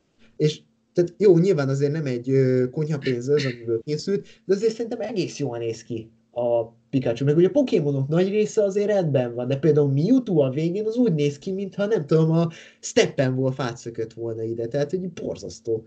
Szerintem. De legalább nappal játszódott az akció.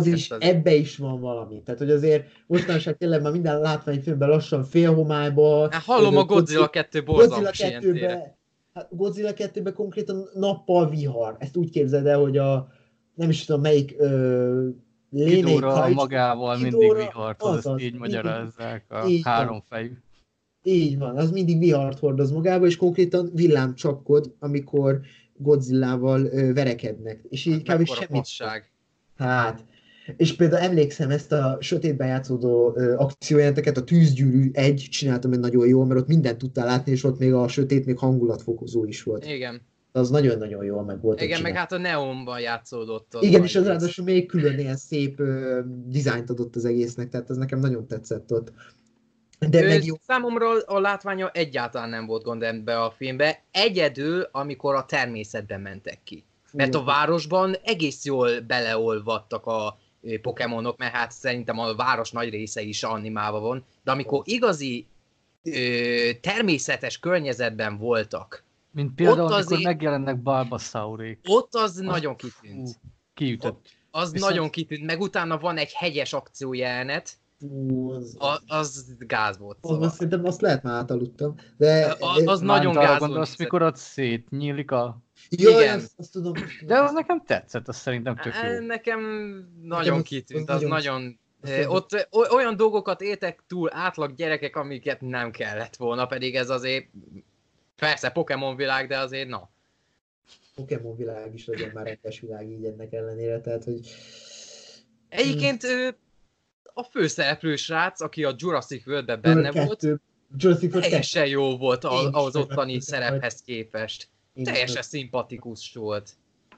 Meg egy élettelen tárgya beszélni úgy, ami ott se volt a helyszínen, úgy egész jól alakította, szóval... Egyébként ez egy szójáték akart lenni, hogy Mewtwo mondja, hogy megmutatta Pikachu, hogy vannak jó emberek, és ugye úgy hívják az apját, hogy Goodman, meg őt is. Ja. Goodman, és akkor hogy ez most erre akar, hogy ők fejezik ki azt, hogy az emberekben van még jóság. Ez ilyen mélységet akart, vagy csak egy... Ez szerintem nem fárasztó, mert nem vettem észre. Hát... Így most elmondva ez így, Istenem. Elmondva fárasztó, de így, hogy utólag jön rá az ember, azt mondja, hogy ez tök jó. Hát ez én is film közben ezen gondolkoztam, hogy ez ezt akartam. Jó, te ilyenekkel szokták gondolkodni, szóviccek. Jó, igen.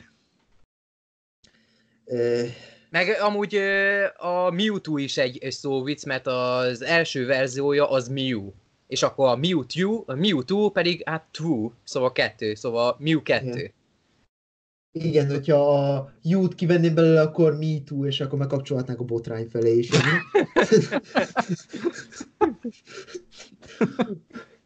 Amúgy szerintem meg egy tök jó tempójú film volt, én jól szórakoztam. Mert hát nincs két óra. Nem sok elvárással ültem be, tehát jó Pokémon biztos majd olyasmi lesz, mint a rajzfilm, hogy mennek, találkoznak mindenféle Pokémonnal, meg ilyen idióta kalandok, de abszolút működik. A neo-noir hangulat nagyon jó volt. Ahhoz képest, hogy... adott még hozzá ehhez a hangulathoz sokat. Igen, meg hát azért $150 millió, ahhoz képest nem, a legtöbb Marvel film nem néz ki olyan jól itt, főleg az éjszakai jeleneteknél, mint ez. Az jó, tényleg jól nézett ki a városnak a fényei, azok nagyon jól néztek ki. Az nekem nagyon megidézték, kicsit furcsa hasonlat, de nekem a Blade Runner nagyon eszembe jutott. Olyasmi volt nagyon tényleg amúgy. Igen. Ja, meg nekem egy kicsit az Only God Forgives, de azt én látozom.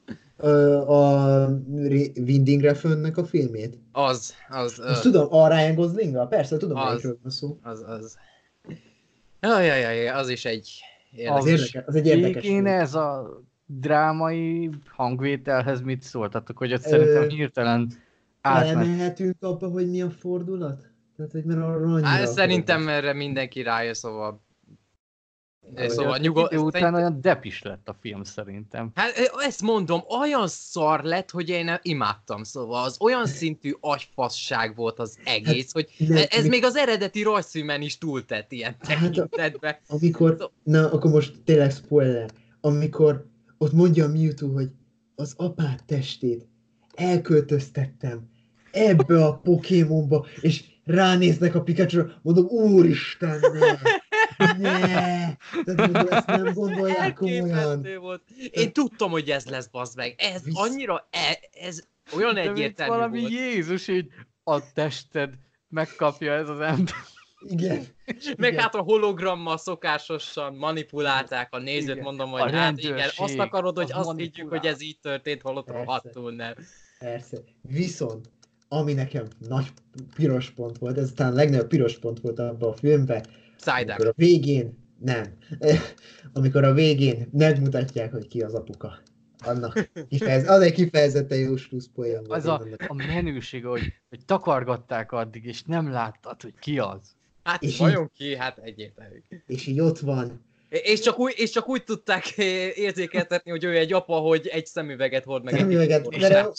Mert amúgy azt mondanád rá, hogy így a Playboy magazinból ugrott volna ki. Mert pontosan. Igen, és így megszólalt volna valaki, hogy az apád Ryan Reynolds. Igen. Hát így, nem az apját láttad, hanem Ryan Reynolds. Igen, nem tudom, a Deadpool 1-ben, én azt vártam volna, mint ami a Deadpool 1-ben volt, hogy így mutatnak fel, és így megy fel a kamera, és svenkel fel a kamera, és így a Ryan Reynolds arcán így a Hugh Jackmannek a kivágott arca lett volna. Emlékeztek Deadpool 1-ből. Az már túl meta lett volna. Az még nekem se tűnt volna fel. Igen, és akkor tudjátok, így jöjjetek rá, hogy amúgy ki az apja, tehát Hugh Jackman meg majd ráérjék. És szerintetek lesz folytatás? Hát, amennyire tudok, sikeres a film. Sikeres, de nem az az őrült. A rajongók elvitték, szóval negatívan szerintem nem jönnek ki. Szóval ez amúgy egy jó dolog. Én nem egy közvetlen folytatást szeretnék, hanem az univerzumon belül, mert én úgy képzeltem ezt az egész Pikachu szériát, hogy műfajokat ugrana, hogy ez rögtön egy olyan Pokémon filmmel kezdeni, ahol ez a Totó Liga-szerű harcolás, az úgy rögtön elsőnek szerintem még az átlagnézőknek sok lett volna. Sok lett volna. És akkor így ezzel kaptak egy kis ízelítőt azok, akik egyáltalán nem ismerték a Pokémon világot, és olvastam kritikákat, sokaknak bejött úgymond ez a világ úgy, hogy semmit nem tudtak róla, és egy picit sajnálták, hogy annyira nem mentek bele a részletekbe, és akkor ebbe egy folytatás szerintem tökre működne, ha nem egy közvetlen Detektív Pikachu 2, hanem mit tudom én, most már jöhetne valami totóligás, és akkor abból lehetne, mit tudom én, egy trilógiát csinálni akár. Bár trilógiát nem nagyon kéne, mert azért annyi pénzt meg nem hozott, hogy rögtön egy trilógiával kezdeni, de később akár lehetne egy ilyesmi is, hogy egy nagy totóligás lenne a harmadik rész. Már úgyis megpedzegették, ott volt ez a tévéreklám a film közben, hogy van ez a liga, és az S akart lenni a baseball sapkás ázsiai gyerek. Azt szerintem nem. Nem, de azért, mert Ash az egy kitalált karakter az animének, valójában Red az eredeti Game Boy-ból az hát eredeti. Akkor bár mindegy.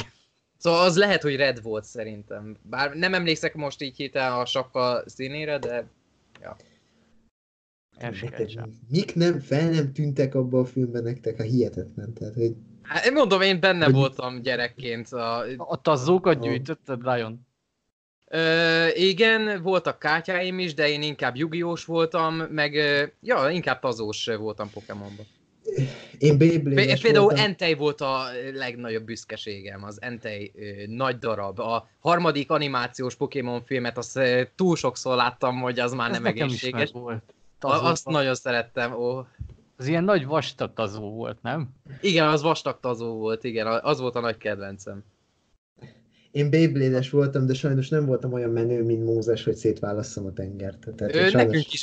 nekünk is volt Beyblade, ez a nagy darab vas. Igen, igen. Csoda, hogy a szüleim megengedték, hogy legyen egy ilyen. Az volt a fürdőkádban nem próbáltad azért, hogy hát. Azt nem engedték már. Nem, én emlékszem, azzal teszteltem, hogy kilőttem a Beyblade-et, és mindig egy kartondobozhoz odaálltottam, és hogy mekkora, hogy elvágja el vajon a kartondobozt is. Meg mi olyat csináltunk, kaptunk a chipsekbe ezeket a műanyag Beyblade-eket. Voltak a régi kulcsok, fémkulcsok, amikben voltak kicsi lyukak. Abba pont belefért a műanyag Beyblade, és akkor vágtunk egy madzagot, feltekeltük, kihúztuk, és akkor úgy csináltuk a csatákat. De komoly. Nem, én azt emlékszem, hogy ezek a fémesek, hát nyilván mivel fémből vannak, ilyen marha kemények voltak, és azon is gondolkoztam, hogy egyiket így utálok, így nem kilövővel lövöm fejből, nem szépen megfogom, és fejbe dobom egy Beyblade-be, és nem tudom. Ez ilyen homemade kézigránát. Tehát, hogy... Ja, azt. Hamarosan jön a Beyblade élőszereplős film. Én ezt látni akarom, ezt a Mózes eset egy filmben van meg. És az lenne, hogy a prológus a stáblista előtt, a nyitány előtt a Beyblade-ek történt. A Beyblade is se feláldozta magát a bűneikénként. Ez milyen hülyeség. Olyan, mint a Transformers. A Yu-Gi-Oh-ban nincsenek ekkora baromságok, pedig azért az... Ott is vannak vicces dolgok. De hát a dobó döme, vagy mi a franc volt utána? Arra nem emlékeztek? Amikor lement a Pegasus széria, utána ilyen dobókockákkal játszottak, amik kinyíltak. Igen, az egy ilyen rövid 10 részes volt. Igen, az rövid volt. Te tovább láttad a többi szériát? Mert én németül az összes 250-valahány részt láttam, szóval... Én nem néztem meg a végét. Olyan szintű agyfasságok vannak. Gin mutatott belőle, hogy már így a múlt, meg minden összekapcsolódik, és ott igen, ilyen Egyiptomban vannak. És akkor ezt el lehet mondani, mert hát a magyarok nagy része nem látta. A sorozat, az eredeti széria úgy végződik, hogy a kisgyerek Yugi harcol Yami Yugi ellen, hogy... Igen. Hogy kiszabaduljon a lelke a kirakósból, mert hogyha nem sikerül a kis Yuginak legyőznie, akkor az azt jelenti, hogy a Yugi srác az még nem képes önállóan élni, és akkor itt mind a ketten beleadnak apai anyjait. És ha jól emlékszem, ugyanazt a paklit használják mind a ketten. És hú, azért gyerekként azért az egy elképesztő finálé volt, szóval... Ah. Wow. Ja, ja, most esett le, hogy Yu-Gi-Oh-ról van szó, én nekem az tényleg teljesen kimaradt. Tehát, hogy... Én hatalmas Yu-Gi-Oh rajongó voltam. Az néhány évig online játszogattam még így, paklikat össze lehetett rakni, vannak ilyen online Yu-Gi-Oh játékok, és akkor az összes kártya benne van, és akkor konkrétan órákat töltöttem el azzal, hogy kirakosgattam a stratégiákat, mert a Yu-Gi-Oh! GX, a Yu-Gi-Oh! Zexal, meg a többi szériáknál már olyan szintű úgymond kombinációk vannak, amit az eredeti kártyák konkrétan használhatatlanok manapság, és akkor ez konkrétan a pay to win az eredeti kártyák, ami miatt élvezhetetlen. De így online így marha jól szórakoztam. De van egy régi Yu-Gi-Oh! játék, én azzal szoktam, de hát nekem a kártyák még mindig megvannak. Nem tudom, én már modern gyerek vagyok. én már modern gyerek vagyok, én amennyire kártyás játékot ismerek, akkor Hearthstone, tehát hogy én ezt ismerem csak. Tehát, hogy... De azzal se játszok, csak ismerem. Hearthstone az így látszatra nagyon olyan, mint a Yu-Gi-Oh, legalábbis számomra. Hát ilyen, hát Blizzardnak ugyebár a kártyajátéka, tehát hogy... De egyébként amennyit láttam belőle nem rossz, csak hogy olyan kis érdekes. Tehát... Micsoda ja. Japán mánia lett itt hirtelen. Milyen? Hát, és még lesz is. Ja, és még lesz. Ja, és igen, és király ez a srác. Ja, király ez a srác, bár béna ez a cím, szóval... Bocsánat, de ki a király? Ash, Tyson, Yugi? Igen. Nem, kérdezni is akarsz. Ez úgy lett volna jobb, ha úgy kérdezem meg, hogy várjon, király az a srác? Hát, király. English sirály, érted? Én, de furcsáltam, hogy ezt nem hozták be a magyar mozikba. És ez ja, hogy rohadjanak meg. De ez én, amikor... mi akar lenni egyébként? Mert ez nem egy, nagyon röviden, egy Artúr király történet a gyerekek szemszögéből, úgymond reinkarnáció történet, szóval sok ilyen gyerekmese van, hogy vannak ezek a klasszikus történetek, és akkor a gyerekekkel újra megtörténnek ezek a dolgok, és összegészében ez a film is erről szól, hogy a Artúr király történetét elmesélik így 2 órás játékidőben röviden. Mert volt egy Mostó a testvére, ha jól emlékszem, most így hirtelen nem jut eszembe, mert már volt egy pár napja, hogy láttam ezt a filmet, és akkor annak idején Arthur sikeresen legyőzte a testvérét, aki az Excaliburt akarta, mert ő tartotta magát a jogos örökösnek, és igen. Akkor veszített Arthur meg Merlin ellen, és akkor több ezer évre el lett zárva.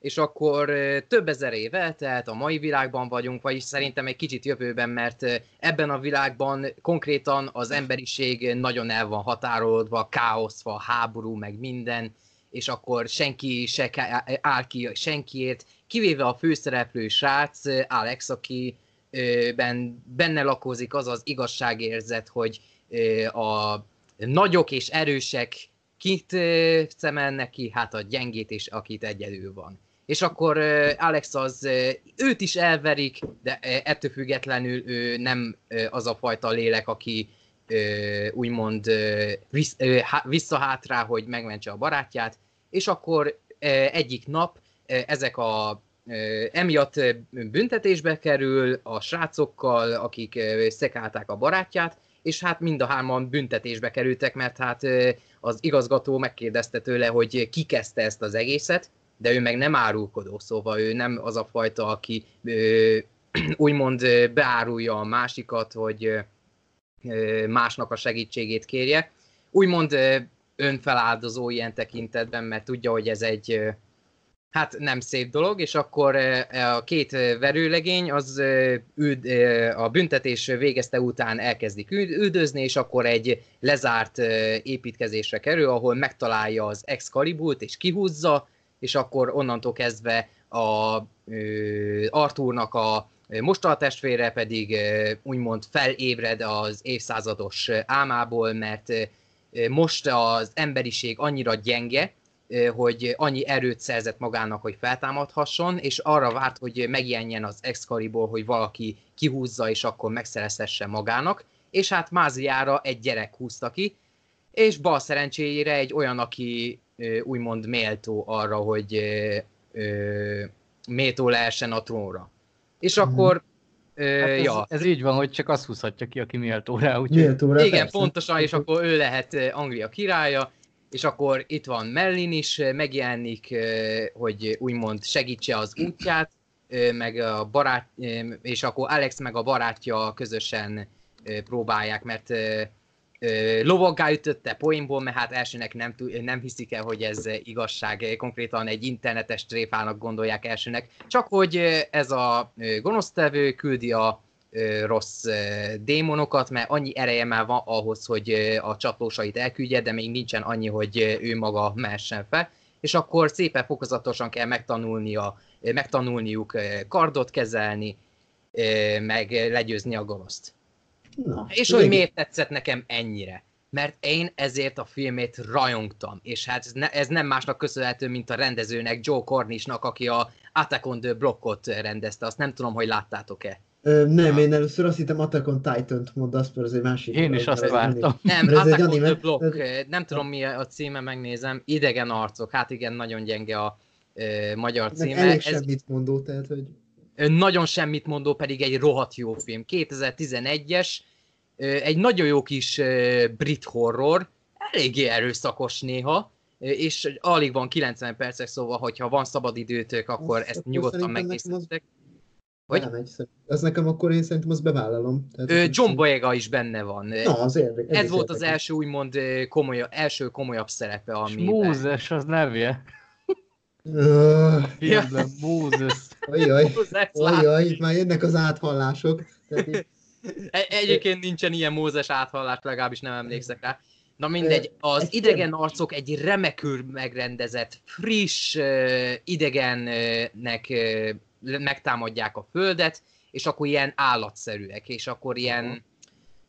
hogy tudnám jelmezni ezeket a szörnyeket? Mint hogyha a fekete foltok és az expedíciónak a medvéjét keresztezték volna. És akkor vizuálisan nagyon ott van a szeren, a karakterek nagyon jók, egy picit sablonos, és ez a motherfucker dolog így a brit köntösben annyira nem működik, de egy teljesen korrekt horror, és akkor ennek a rendezője, ez a rendező csinálta a Király ez a srác, de rossz ez a magyar cím, The Kid Who Would Be King, mennyi? 8 év szünet után készítette ezt a filmet, szóval ő is írta, és hát ennél jobban nem is térhetne el ez a két film műfajilag, meg hossz tekintetében is, de viszont rendezésileg, látvány tekintetében egyszerűen elképesztő. Ez a poszter, amit láthattok, ez szerintem mindent elmond a filmről, mert nagyon fasza a látványvilága, egyáltalán nem olcsó, a gyerek karakterek remekül működnek, szóval... A gyerekszínészek milyenek? Úgy mondom, hogy van itt a pószteren a fekete bőrű lánya, az egy kicsit semmilyen, és akkor van itt ez az idősebb srác, ő a úgymond Lancelotnak a reinkarnációja, ő sokkal jobb, érdekesek a karakterek, picit nem kiemelkedőek, viszont Alex nagyon, ő nagyon pozitív főszereplő, nem az a mindent tud, úgymond Mary J, vagy hogy hívják, nem Mary Sue. Igen, az a nő, de azt hiszem Mary J, vagy Mary Ray, vagy valami ilyesmi, szóval Gary ő nem egy... Mary Sue, ez az. És ő egyáltalán nem hibátlan hős, sőt, rengeteg hibát csinál, ami pont a naivitásából ered, ami a film elején ezzel, hogy nem árulja el senkinek azt, hogy megverték, hogy ki kezdte el a harcot, ez egy hibája, amit úgymond fel kell dolgoznia, és akkor felül kell emelkednie ezzel, hogy nem szégyel segítséget hívni, meg a naivitás sem mindig túl jó. És ez a gyerekeknek ez egy nagyon jó tanulság, és a gyerekfilmeknél számomra ez egy nagyon fontos dolog, hogy ezt találják el. Mert számomra a 80-as évek gyerekfilmjeiből sokan emlegetik a Goonies-t, hogy az számukra egy hatalmas kedvenc, én megnéztem, és egyszerűen nem. Látom benne, de nem az én korosztályomnak készült, holott ez a film se az én korosztályomnak készült, de annyival érettebb, annyival részletgazdagabb az átlag gyerekfilmekhez képest, hogy emiatt muszáj volt megannom a 10/10-et. Tudom, Doki, neked ez így durva, hogy pont egy gyerekfilmes Artú király adaptációra mondom, hogy legjobb, de számomra az volt. Egy kérdés így ezzel kapcsolatban. Így elmondtad így a plotot így nagyjából, hogy így miről van szó, és így ez alapján így elég dárkosnak hangzik ez az egész, tehát hogy ilyen elnyomással, meg ilyen emberi nyomor, pedig egész kellemes hangulata van. Komolyan veszi magát, de nem az jó, a full dárkos, hogy nem... hülye példa, de a Hellboynál ott túlzásba ott egy kicsit, hogyha... Igen, hülye példa, nem tudok jó példát mondani erre a filmre, mert dárkos, de fun. Ez a jó szó rá, hogy a Gooniesban is voltak ilyen sötét dolgok, amikor a bűnözők meg fogunk ölni titeket, hogy ilyen téren az a film is jó kezelte, úgymond dárkosabb elmeket. Olyasmi, mint a Shazam, mondjuk? Annyira dark nincs. Annyira dark nincs. Annyira, tehát még annyira se dárkos, mint az. Nincs, szóval ilyen téren nincs. Mindig megmarad a fánfaktor, utalások az eredeti történetre. Merlin egy hatalmas arc, ez egy picit megosztó dolog lehet, de a srác, mindjárt megmondom, hogy ki az, Angus Imri, őt még nem láttam korábban más filmben, de ő magáévá tette a Merlin karakterét, mert ebben az univerzumban úgymond a Benjamin Button logikát követi, hogy fiatalon öreg volt, és minél öregebb lesz, annál fiatalabb. És annál erősebb. És ez a srác jobban játszik, mint Stanley Tucci.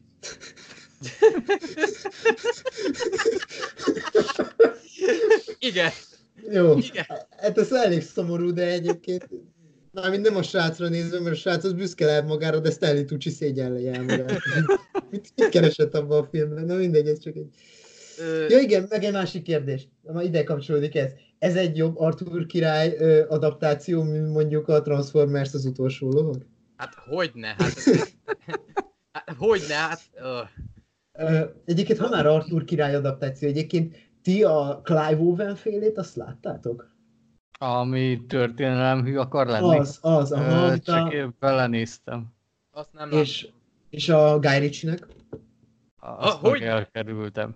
Hogy nem láttam. Őszintén a Guy Ritchie-s féle az egyébként egész jó. Ez szórakoztató hülyeség. Tökre tetszett nekem, még én Charlie Hunnam-et is bírtam benne, én pedig eléggé szeretném Charlie Hunnam-et végre egy jó filmben látni. Nézd meg a Triple Frontier-t.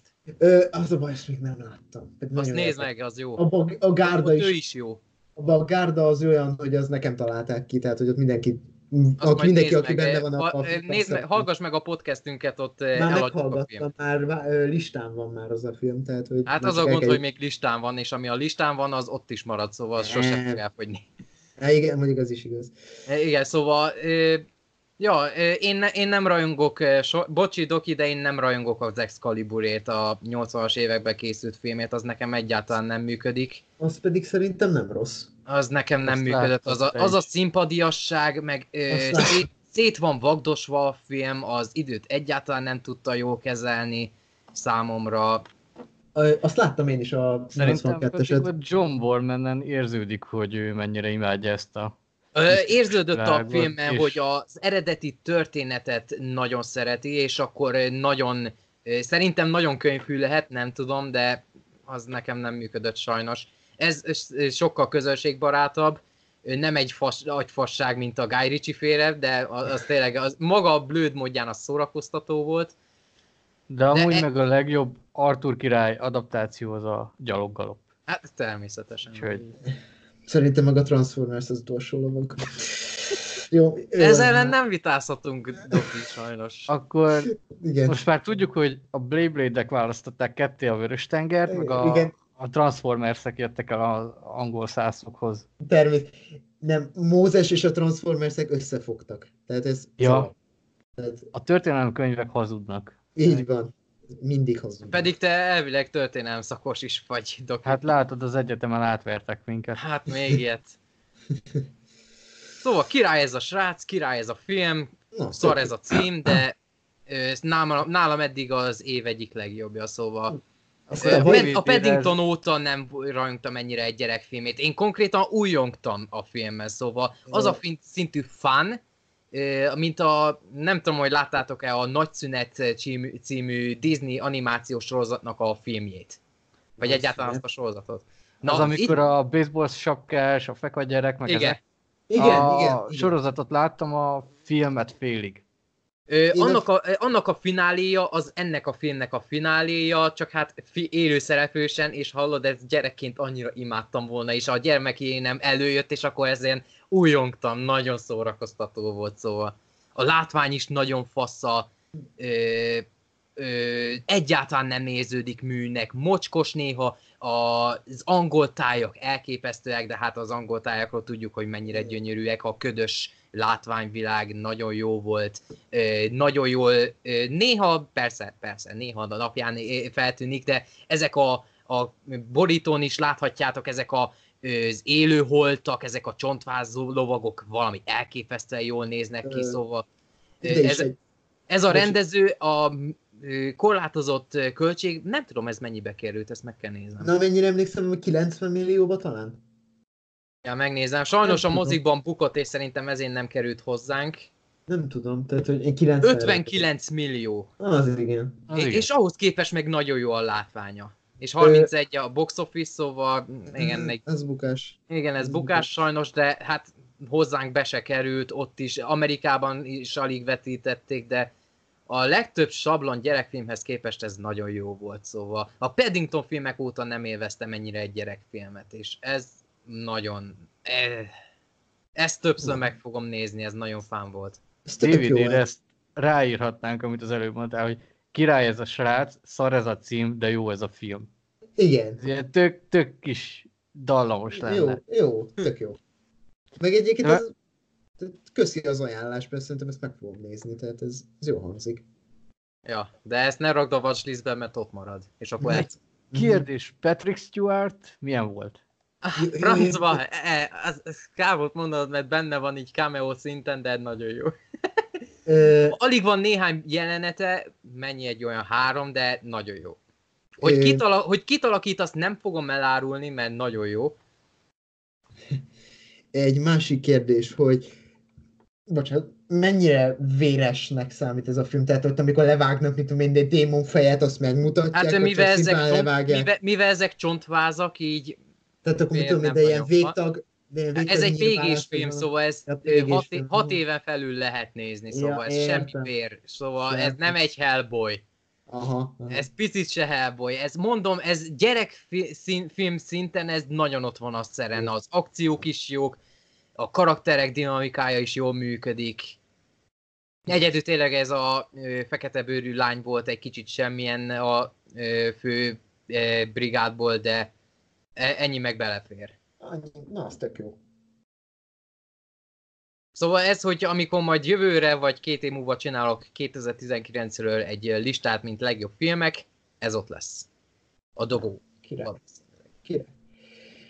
Ez a srác. Na. Doki. És... Ja, a mami is megnézheti. Igen. Én pont ezt akartam mondani egyébként. Tőled akartam kérdezni, Lion, hogy a főszereplő mamia milyen volt? Elment. Ő volt azt hiszem a Kristen Stewart talán. Mindjárt megnézem. Azt hiszem, ha jól emlékszem, szerepelt benne, mindjárt megnézem. What? Mi? Várjál. Én azt hittem, ez csak poén. Várjál. Ne. Komoly.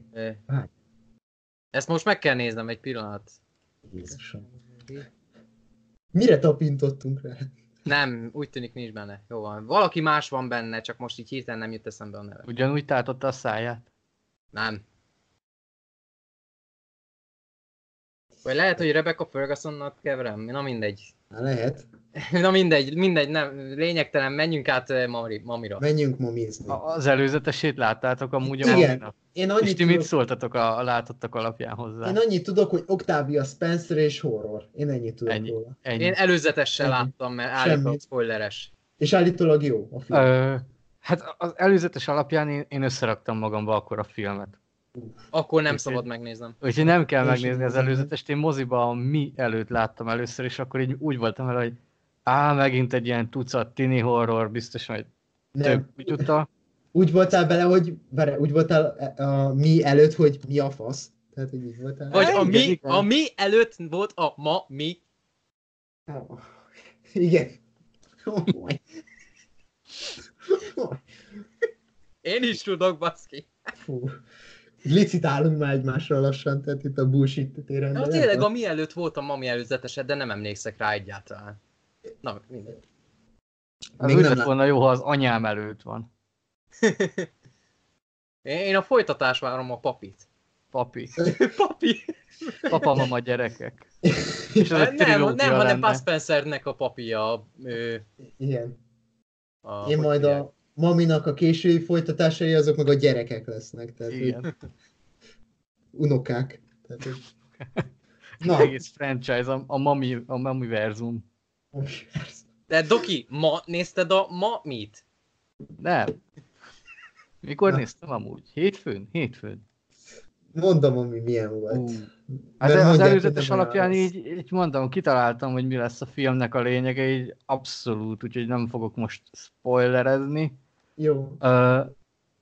Ami meggyőzött Octavia Spencer, szerintem akkor őt ismeritek nagyjából, hogy persze. Kiváló színésznő, meg Tate Taylor, ő rendezte a Segítséget, láttátok tőle? Abban is Halle Berry-vel? Ez még kimaradt. Várj, a Halle Berry is a Segítség? Nem, Octavia Spencer és Emma Stone. Emma Stone, akkor bocs, nem tudom. Amikor a színesbőrűek dolgoznak ugye háztartási. Vágom, már az ugye egy baromi jó kis jó film, az drámai. És akkor úgy voltam vele, hogy na, adjunk neki egy esélyt, meg ugye Freddy is írt a Twitteren, hogy tök szórakoztató volt, és abszolút sablonosan indít, meg totál sablonokból is építkezik, tehát felnyitják a könyvet, ugye, hogy horror, jó, ezeket kivesszük, alkalmazzuk, vannak a tinik, akik nagyon tinik, mert piálnak, káromkodnak, sokszor idióták, de érdekes módon szerintem etéren lehet dicsérni a filmet, hogy abszolút jók ezek a színészek, akik a tinédzsereket játszák, tehát ez már egy pluszpont. Van hangulata a filmnek, tehát az egészet áthatja ez a retro 80-as évekbeli a kisváros, van valami zűr, úgyhogy az egésznek megvolt ez a jó kis nyomasztó atmoszférája, de Octavia Spencer volt, aki miatt azt mondtam, hogy érdemes volt beülni és megnézni. Sajnos magyar szinkronnal, mert belenéztem angolul, itt voltak fent ilyen promós jelenetek, és úgy még elvetemültebb a figurája. Tehát ez a nő olyat alakít, hogy simán oda lehet tenni Freddy Krueger, Michael Myers, Chucky, meg a hasonló slasher gyilkosok mellé. Tehát egy igazi elvetemült szociopata, sziopata. És... Amit nem néztem volna ki amúgy belőle. Tehát volt egy jelenet, nem spoilerezek, kínozgat a nő a film második felében. Ott hát mennyien voltunk, szerintem vagy 8-an voltunk ott, javarészt lányok, hát felsziszentek a lányok a jelenet láttán, és az egyik így mondta, és hogy a betyárját, és tényleg így totál váratlan volt az a momentum számomra is, meg ahogy jól, az átélés, ahogy látod rajta, hogy élvezi, hogy kínozni fogja ezeket a fiatalokat. Ez tiszta Freddy Krueger. Igen, amúgy ha megnézed a filmet, akkor azt fogod mondani, hogy ez a feka, nagy darab női Freddy Krueger. Érdekes. Olyasmi kicsit, mint a Stephen Lang volt a Vak sötétben. Azt nem láttam sajnos. Én olyasmit képzelek el. Hát én nekem a film is kicsit vaksötétes. Az mi ilyesmi? Olyasmi. Hát ez ilyen házon belüli horror. Ez amikor ki akarják rabolni és van? Az. Igen. A Nerdtől láttam ajánlót. Nagyon jó film. Jó film. Akkor ja, a stúdió horrorokon belül, meg a Blumhouse-on belül is egy nagyon kellemes meglepetés volt. Majd megnézem, de ez is ugye a Blumhouse, úgyhogy jól össze van. Tehát hiába sablonosok a motivációi, de működik. Tehát olyan, mint amikor a 80-as években még hiába a tucatként jöttek az ilyesfajta filmek, de ahogy elő van adva, eljátszva, megrendezve, amiatt azt tudod mondani, hogy ez tök jó szórakoztató. És vártam például azt is, hogy na majd a fináléban kapunk bizonyos momentumokat, és mindent megkaptam, amit ott vártam volna, hogy megtörténjen. De az nem rossz, hogyha azt kapja az ember, amit vár. Igen, tehát így biztos, hogy ilyesmi lesz a nagy leszámolás, mint annó egy rémálom az elmúcában a filmben, és az. Olyan. Vannak benne fordulatok?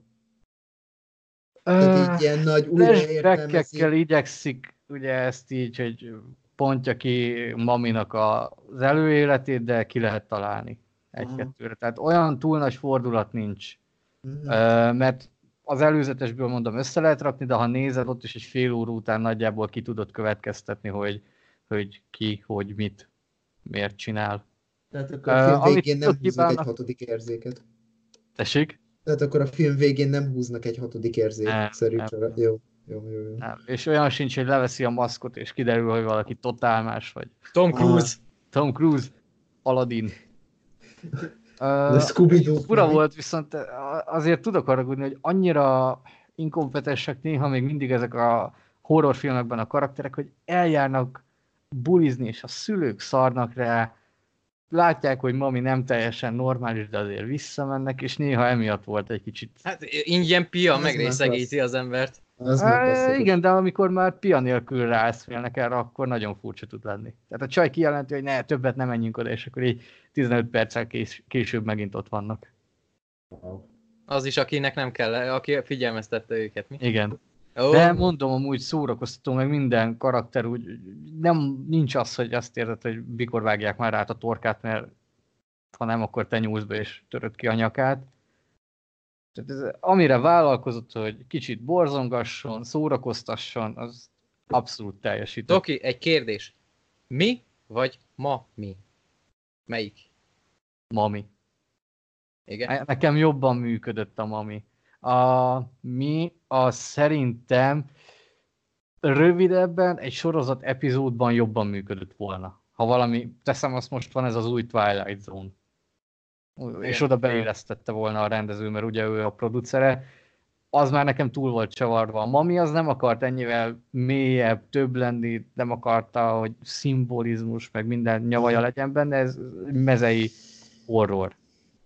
És jó napot. Emiatt nekem sokkal jobban működött, mert nem mutat többet, mint ami. Ja, ez nem volt szándékos. De kurva jó kijött. Ez jól kijött, igen. Jó, ez mikor már tudat alatt alkotja az ember. Igen. Ez zseniális volt. Ez tetszett is.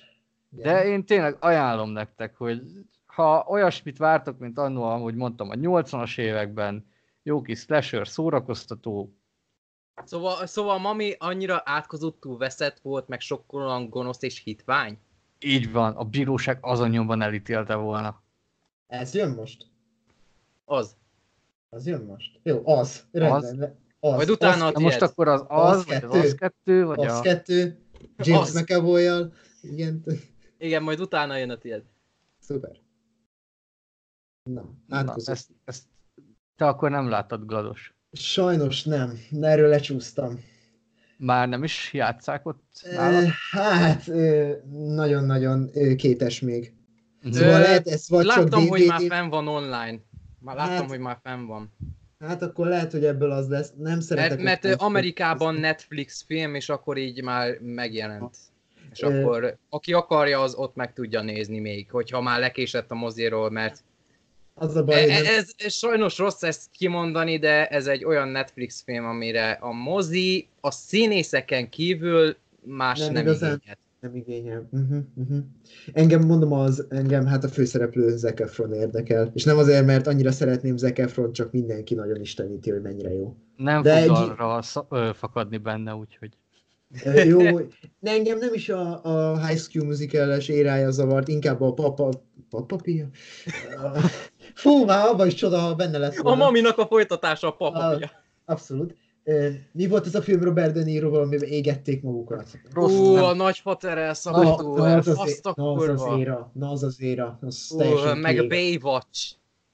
A Baywatch az... Az rosszabb, mint a nagyfater elszabadul. Nem, a nagyfaterennél nagyon szenvedtem. Tehát az nagyon szenvedtem a nagyfateren, és ez valami poén akart volna lenni, ami nem sült el. Tehát, hogy de fú, főleg... Láttam, folyamatosan azt mondtad közben, hogy mami, miért nézem ezt? Igen. De akkor hogy ismertétek a Ted Bundy-nak a történetét?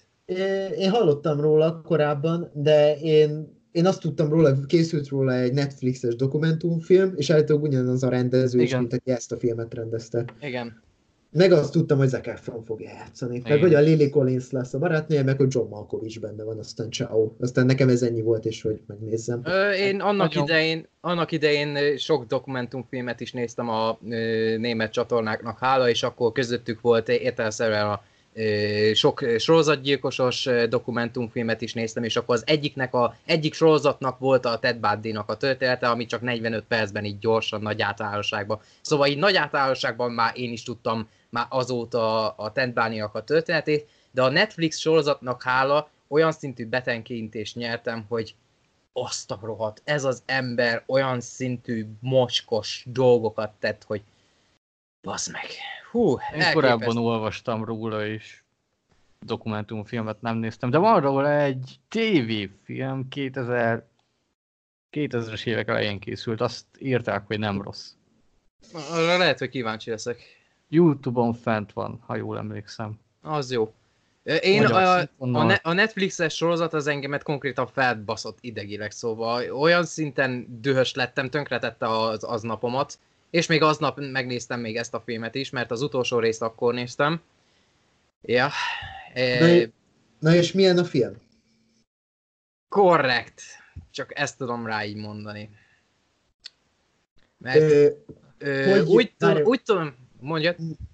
Hogy jobb, tehát hogyha ismered a Ted Bundy-nak a történetét, akkor is tud érdekes maradni, vagy pont ez a baja, hogy ha mindent tudsz róla, akkor meg így nem van. Itt nem azzal van a gond, hogy mindent tud róla az ember, hanem a döntések, amiket hoztak a történetnek az elmesélésére. Mert mivel ugyanaz a rendező csinálta, az szerintem egy érdekes és tökös döntés volt, hogy nem konkrétan Ted Bundyról szól a történet, de részben viszont igen, mert itt jön a úgymond ütközés a koncepciók között, mert az film első felében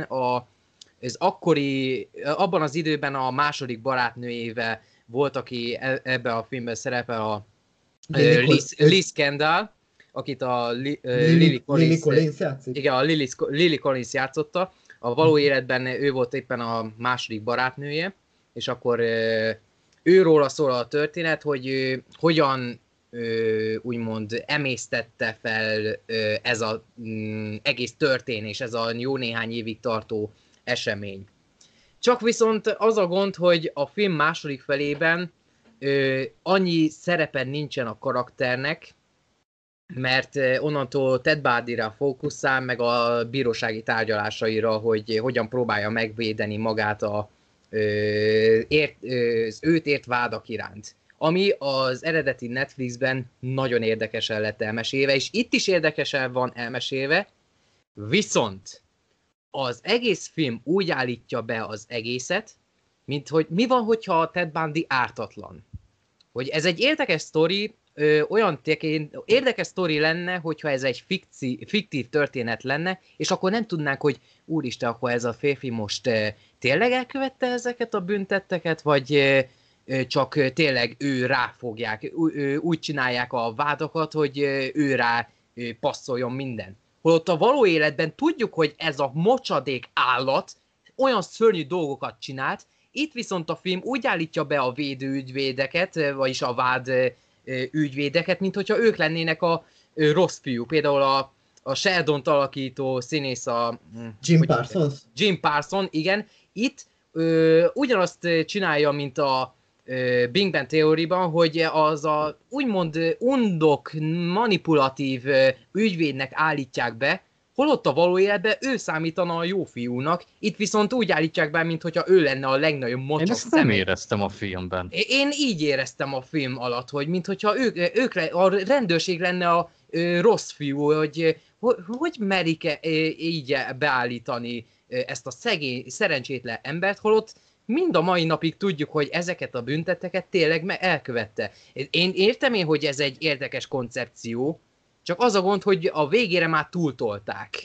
Engem ez így, ahogy mondod, ez engem abban az esetben nem zavarna, hogyha az egész mondjuk a barátnőjéről szólna, aki ugyebár amennyire én tudom, ő így egész végig a Ted mellett állt, hogy ő nem tehette ezt mégse, és hogy ilyen szempontból az a gond, hogy nem így van, ez az a gond, hogy nem így van, mert kb. A film első harmadában szerepel intenzíven a nő, és utána a történések úgy következtek be, hogy Ted másik államba szökött, és akkor onnantól kezdve a nő alig szerepel, hallja a híradásokat, meg ilyenek, és akkor emészti a gondolat, hogy ő hogyan dolgozta fel ezt az egészet. Aha. És ez az egész koncepció tényleg akkor működött volna, hogyha egy másik emberről, egy igazi ártatlan emberről szólt volna, mert sok dokumentumfilmet láttam igazi halálra ítélt és meghalt emberekről, akikről utólag kiderült, hogy tényleg ártatlanok voltak. Akkor ajánlom neked a Tévedés áldozata. Az Hitchcock pont egy ilyen film. Hitchcock rendezte. valós helyszíneken is forgatott, Henry Fonda a főszereplő, a fickót letartóztatják ártatlanul, mert néhány nő a bankban úgy véli, hogy ő rabolta ki pár hónappal ezelőtt a bankot, mert hasonlít rá. Aha. És a felesége beleőrült. Bazd meg, ez ugyanez a sztori, ez a Ted Bundy-s film, csak de meg. Ez az 50-es években történt meg. Úristen. És nézd meg, mert nézzétek meg mind a ketten, mert baromira erős. Ú, ezt amit lehet, ezt megnézem, mert ez nagyon jónak néz ki. Jó, és ugye maga Hitchcock, hogy igaz történet, így meglepő ugye ez. Ő meg alapból szereti azokat a történeteket, amikor az ártatlan embereket tartják bűnösnek, és ezért kell menekülnie, vagy hasonló, és nagyon jól van elkészítve. És na és ez a Ted Bundy film ezt a koncepciót követte, és ezért nem működött számomra, mert hogyha egy igazi, tényleg ártatlan lett volna, rohadtul működött volna. De egyébként önmagában a film teljesen korrekt. Az utolsó jelenet az konkrétan hidegrázós. Az nagyon erős volt. Én azért adtam 7-est, ilyen 6,5 pontra tudnám amúgy értékelni, azt tudom, hogy 6-ost adtál neki, Lion, hogy nekem attéren volt vele bajom, hogy néha, hogy mondtad így dramaturgiailag nem volt a toppon, meg szét-szét vágás tucott. Nagyon rossz volt. A vágás az, főleg az első fele volt szerintem borzalmas. Az volt a legrosszabb. Az, ahogy ugrál össze-vissza, nem tudja, hogy miről meséljen, miről nem. Én erre bolva 3 szintű vágás? Nem. Ez nem így, ez a struktúra miatt. Mert mivel nem Ted Bundy a főszereplő, így például van egy szökési jelenet. Az eredeti, vagyis a Netflix dokumentumban egy kurva izgalmas és rohadtul érdekes része annak a történetnek. Itt viszont megszökik, és mivel nem őróla szól a film, vágás, és akkor elkapták. Egy hét eltelt, egy hét menekülés után elkapták, és már azt látjuk, hogy elkapták. Aha. És míg a való életben egy teljes hét alatt lefogyott, meg sérüléseket szenvedett, itt Zac Efron úgy néz ki, mintha 2 napra ment volna el, és kapott volna bőven kaját. És vigyorog ugyanúgy. Ja. No, ez így érdekes. Igen. De színészek terén meg jó. Na erre nagyon erős. Malkovics az, mikor így feltűnt, így 100-as vigyor jött az arcomra, hogy biztos fel fogja dobni még. Lily Collins is jó volt. Ő nagyon jó volt. Zac Efron meg tényleg meglepő. Én most láttam először, mert eddig pont emiatt a nagyfater elszabadul, meg ehhez hasonló dolgok miatt én tartózkodtam az ő munkásságától. De itt meg azt mondtam, hogy egy jó választás volt, mert ő meg a túltóvában van egy mellékszerepe, ott is meglepően jó volt a Zac Efron. Egy ilyen kisebb mellékszerepet kap, egy ilyen max. 20 perces szekvenciában szerepel, és ott is jó volt a Zac Efron. Tehát, hogy ő kellett ide, mert erről a hapsiról ugye azt kell elhinni, hogy ez elcsavarja a tiniknek a fejét. Igen, és ezt jól érzékeltette a film. Jól játszott, meg itt a bájvigyora nem csak egy szimpla bájvigyor volt, hanem láttad mögött ezt az elmés, agyafúrt rohadékot, aki az utolsó percig próbálja adni az ártatlant a barátnőjének, ugye nem lett a felesége, úgyhogy le a kalappal előtte. Igen. Na, ez jól hangzik.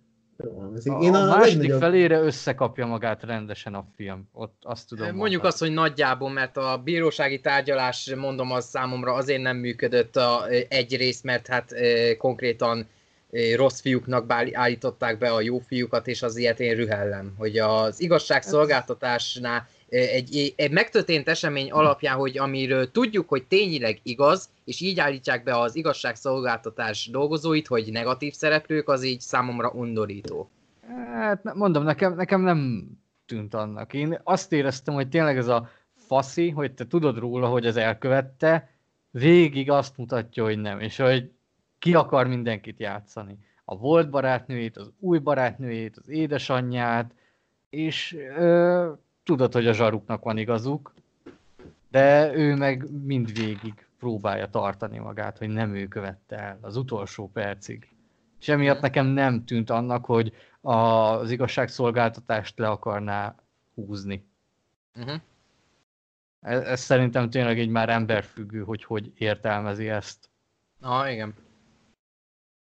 De... Meg a film második felére, mivel nem az a gondom, hogy mivel elsőnek Lily Collins karakterére fókuszáltak, a második felére konkrétan nem maradt sztoria. Mert az a gond, hogy az a szintű dráma, amin átesett, a való életben ez tényleg tragikus meg minden, csak az a gond, hogy Ted Bundy-nak a története olyan szinten tragikus, hogy az ő drámája egy ilyen történetben sajnos kevés. Sajnos. Ami meglepő volt, hogy a Forrest Gump fiát játszó színész feltűnt, hogy ő volt igen? A nagy darab srác. Ja, akivel összejött. Meg az AI-ba ő játszott. Ja, az ő volt, aha. Amúgy az ő száluk is olyan kis elhanyagolt lett már, hogy igen. Ugye az is, hogy bedobták ezt, hogy tudom, hogy ki szoktad húzni a telefont, meg ő beszél ugye a Ted Bundy-val egyszer telefonon, és ott már nem érezted azt, hogy ennek lenne tétje. Igen, ezt mondom, drámához. Hogy egy másik filmben jobban működött volna, csak hát ez pont Ted Bundy sztoria is. Én láttam az előzetest, azt hittem, hogy jobban rámennek arra, hogy például a gyerekét hogy szerette ennek a nőnek. Uh-huh. Az előzetes így erre utalt, és a gyerek eltűnik. És én azt vártam, hogy majd ez a film egyébként arról szól, hogy ezt a nőt hogyan fogja maga köré csavarni, és utána, hogy ugye, miként halad tovább ez, hogy ő gyilkol. Na és a gyilkosságokat mutatnak a filmben? Nem. Uh-huh.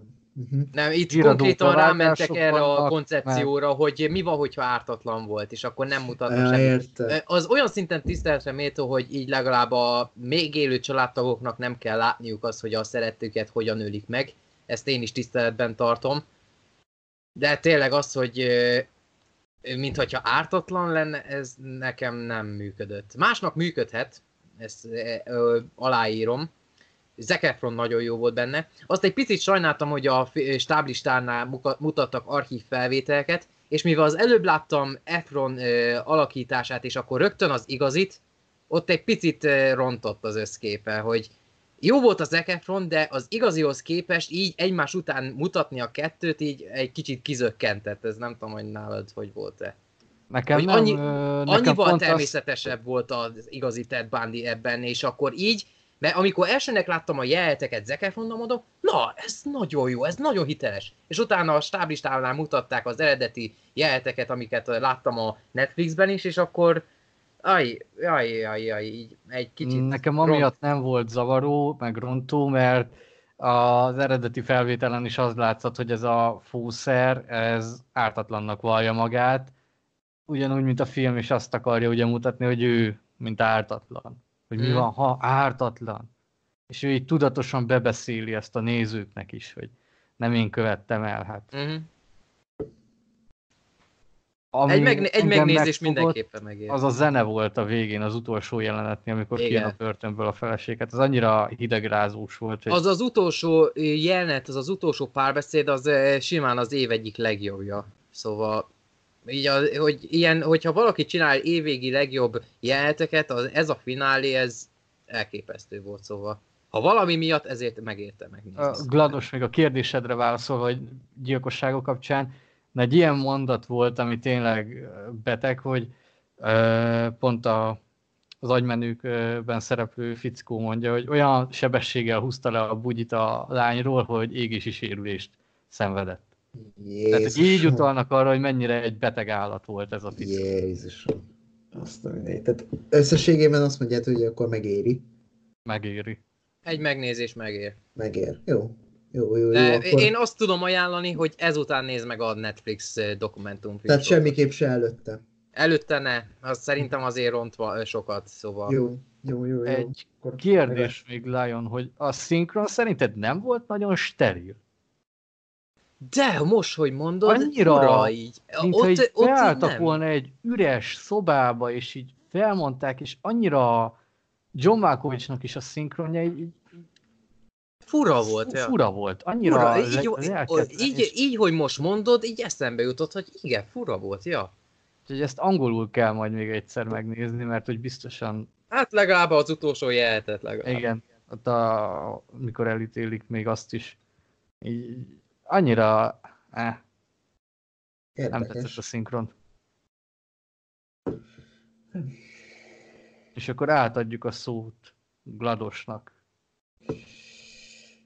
Szóval átadjátok nekem a szót. Hát, én két filmmel jöttem most. Ebből lehet az egyiket, amivel most fogok kezdeni, lehet láttátok is. Ez egy 2,5, nem mondjuk legyen akkor 3 éves film, mert 2016-os Netflixes filmről beszélünk, egy anime adaptáció. Ez pedig nem más, mint a Death Note-nak az élőszereplős változata. Nem tudom, láttátok-e? Nem, de eleget nem. Láttam belőle. Eleget láttam belőle. Na, akkor egy Sorter nem ebből készített videót? De. Akkor azt láttam, elég volt. Akkor egy kis történelem óra. Hát akkor kicsit azért, hogy nektek is, hogyha esetleg nem láttátok az eredetit, akkor egy kis kettcsináló. Na, láttad az eredetit, na szuper, akkor, de azért egy kis mesélést tartok, hogy így nagyjából miről van szó.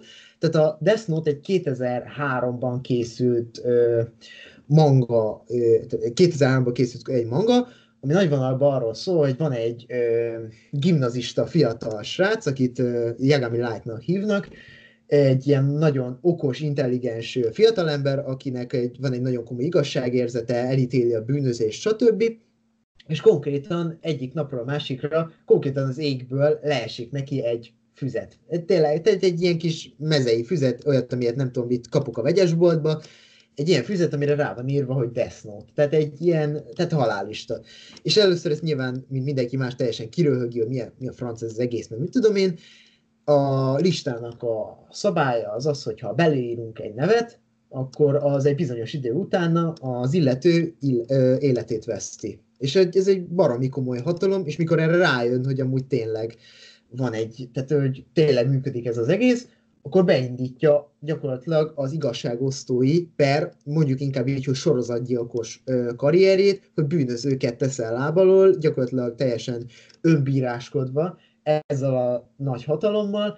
Erre nyilvánvalóan szimatot fog az Interpol, meg a japán rendőrség, és akkor ezután utána küldik egy nagyon okos és érdekes nyomozó zsenit ELT, és az ő párharcukat, az ő ilyen elmei, tehát az elméjükben ilyen taktikai csatájáról szól az anime, egyébként szerintem kiváló. Tehát tényleg nagyon sokan mondják, én nekem az egyik kedvencem, sőt, nekem konkrétan a kedvencem volt egy másik animéig, ami még lesz említve ebbe az adásba, tehát, hogy tényleg egy remek krimi történet. Nincsen nekem az első benne. Kétharmada.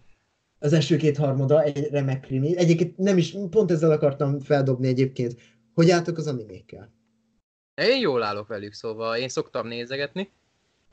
Amennyi időm engedi. Most is a One Piece-t azt évek óta követem, Detective Conan, akkor Death Note, akkor Eraser, meg sok ilyen kisebbet. Most ezekre a rövid animékre vagyok most rákapva, mert azok rövidek és gyorsan vége. One Punch Man. Az tök jó, az tök jó. Doki? Sorozatokat nem nézek, általában filmeket szoktam. Aha. Most mi az, aki munkásságot tavaly kezdtem el így újra. Nekem is el kéne kezdeni. Mindegy, én nem mondom. Szeretem a műfajt, tehát én nem is értem meg, ha valaki elítéli, hogy mert én anime sem. Japán és bugyuta, mert... Hát a Death Note meg tipikusan nem az a bugyuta féle.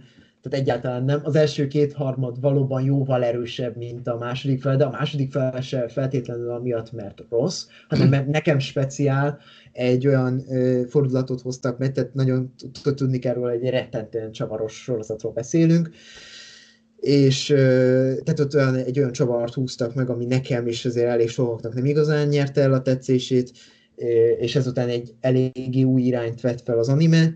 Egy 37 részes animéről beszélünk, és körülbelül ugye a 25.-6. résznél történik meg, tehát eléggé a végénél, de szerencsére a fináléra visszatalál, és egy nagyon-nagyon szép, és egy igazán jobb szó, egy epikus befejezése lesz ennek a történetnek, és ebből 2006-ban együgyben készült egy anime, tehát amit már említettem, illetve ezt lehet sokan nem is tudják, készült 2 darab japán élőszereplős film, sőt igazából és teljesen jó. A befejezés jobb? Jobb, abszolút, teljesen. Én is azt mondom, a befejezés az jobb. Úgyhogy én az animének a befejezését is teljesen jónak találtam, tehát az is egy nagyon kielégítő, de a filmé teljesen rendben van az is. A színészek olyanok, hogy valamelyik jó, valamelyik például az eltjátszó srác nem annyira, de nem amiatt. Ryuk az szarul néz ki. Ryuk az nem néz ki jól, de maga a karaktere az jó. Tehát, hogy igazából az a film, egy dupla részes filmről beszélünk, egy majdnem 4,5 órás filmről. Jó krimi, tehát igazából tényleg aki felkeltette az érdeklődését ezzel a kis ajánlóval, az bátran nézze meg, mert minden, tehát bármilyen olyan embert leültethetsz elé, akik nem szereti az animéket, mert nincsen ebben túlzások, nincsen ebben ilyen infantilis dolgok, max nagyon-nagyon kevés. De ez tényleg az a műfaj velejárója. Mert nem az infantilizmus a velejárója, ez a japán humor azért nem mindenkinek a szívecsücske. Tehát, hogy... tehát igen. És akkor ebből az alapanyagból ezt a Netflix megvásárolta ezt az alapanyagot, tehát a jogokat, és elkészítettek belőle Netflixre egy élőszereplős filmet, amit azt hiszem tényleg 3 éve lett bemutatva.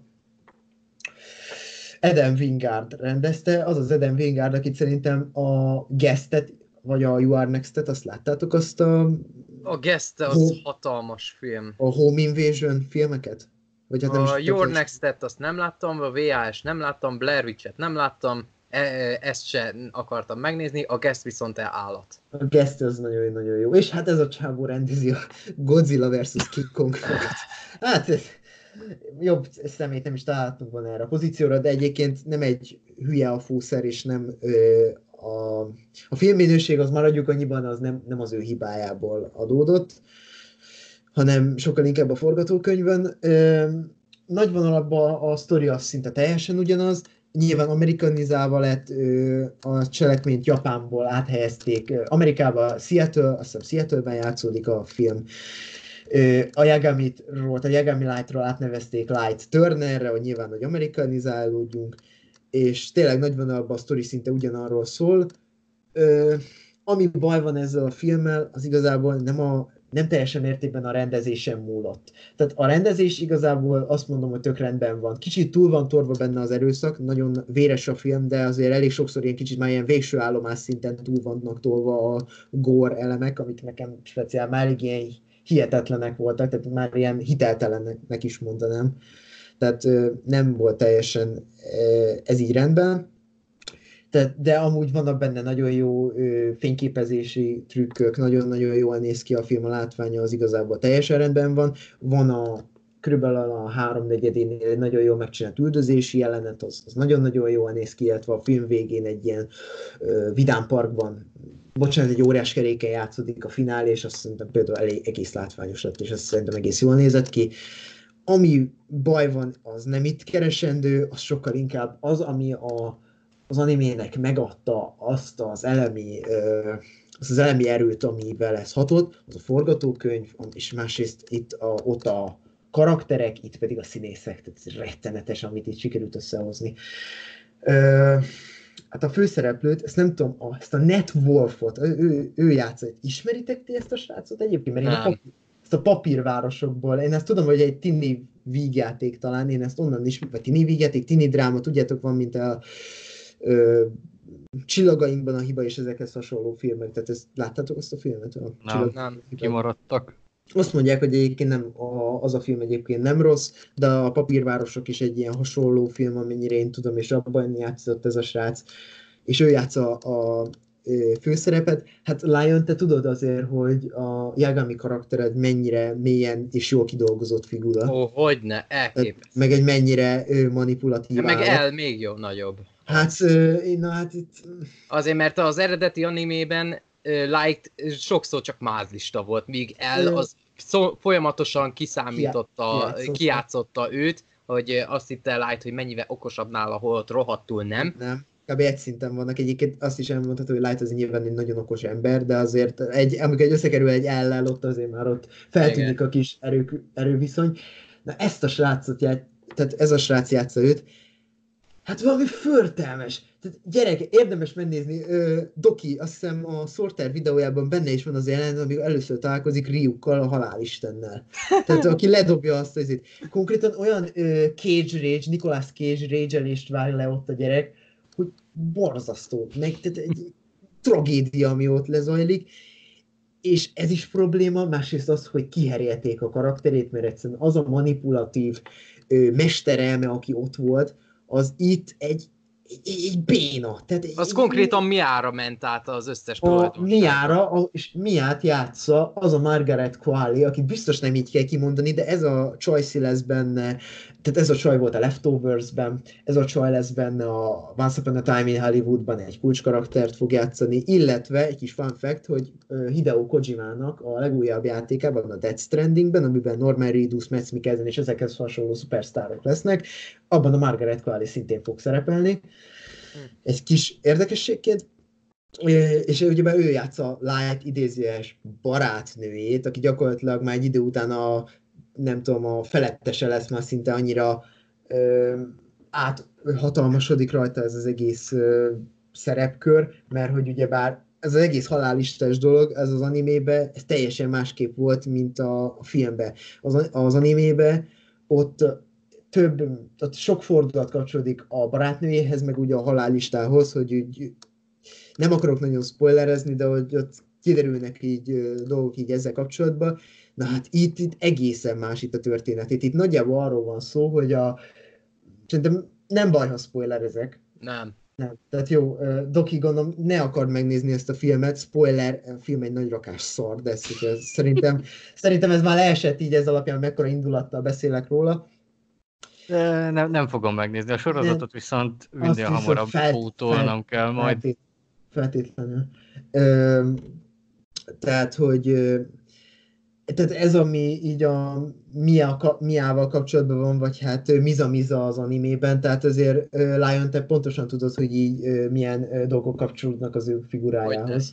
Tehát, hogy igen, és itt meg konkrétan tényleg így elhatalmasodik a főszereplő fölött, úgy, hogy az animében ez azért méltóság teljesen volt megcsinálva ez, amikor így kiderül, hogy végül a barátnő és egy hasonlóan egyenrangú fél. Itt pedig már szinte tényleg fölé hatalmasodik, és ez egyszerűen az a baj, hogy ez a csavar ez nem lenne rossz, hogy megváltoztatják a jellemeket, de az a baj, egyrészt nincs rendesen kibontva, mert a film összvisz 100 perc.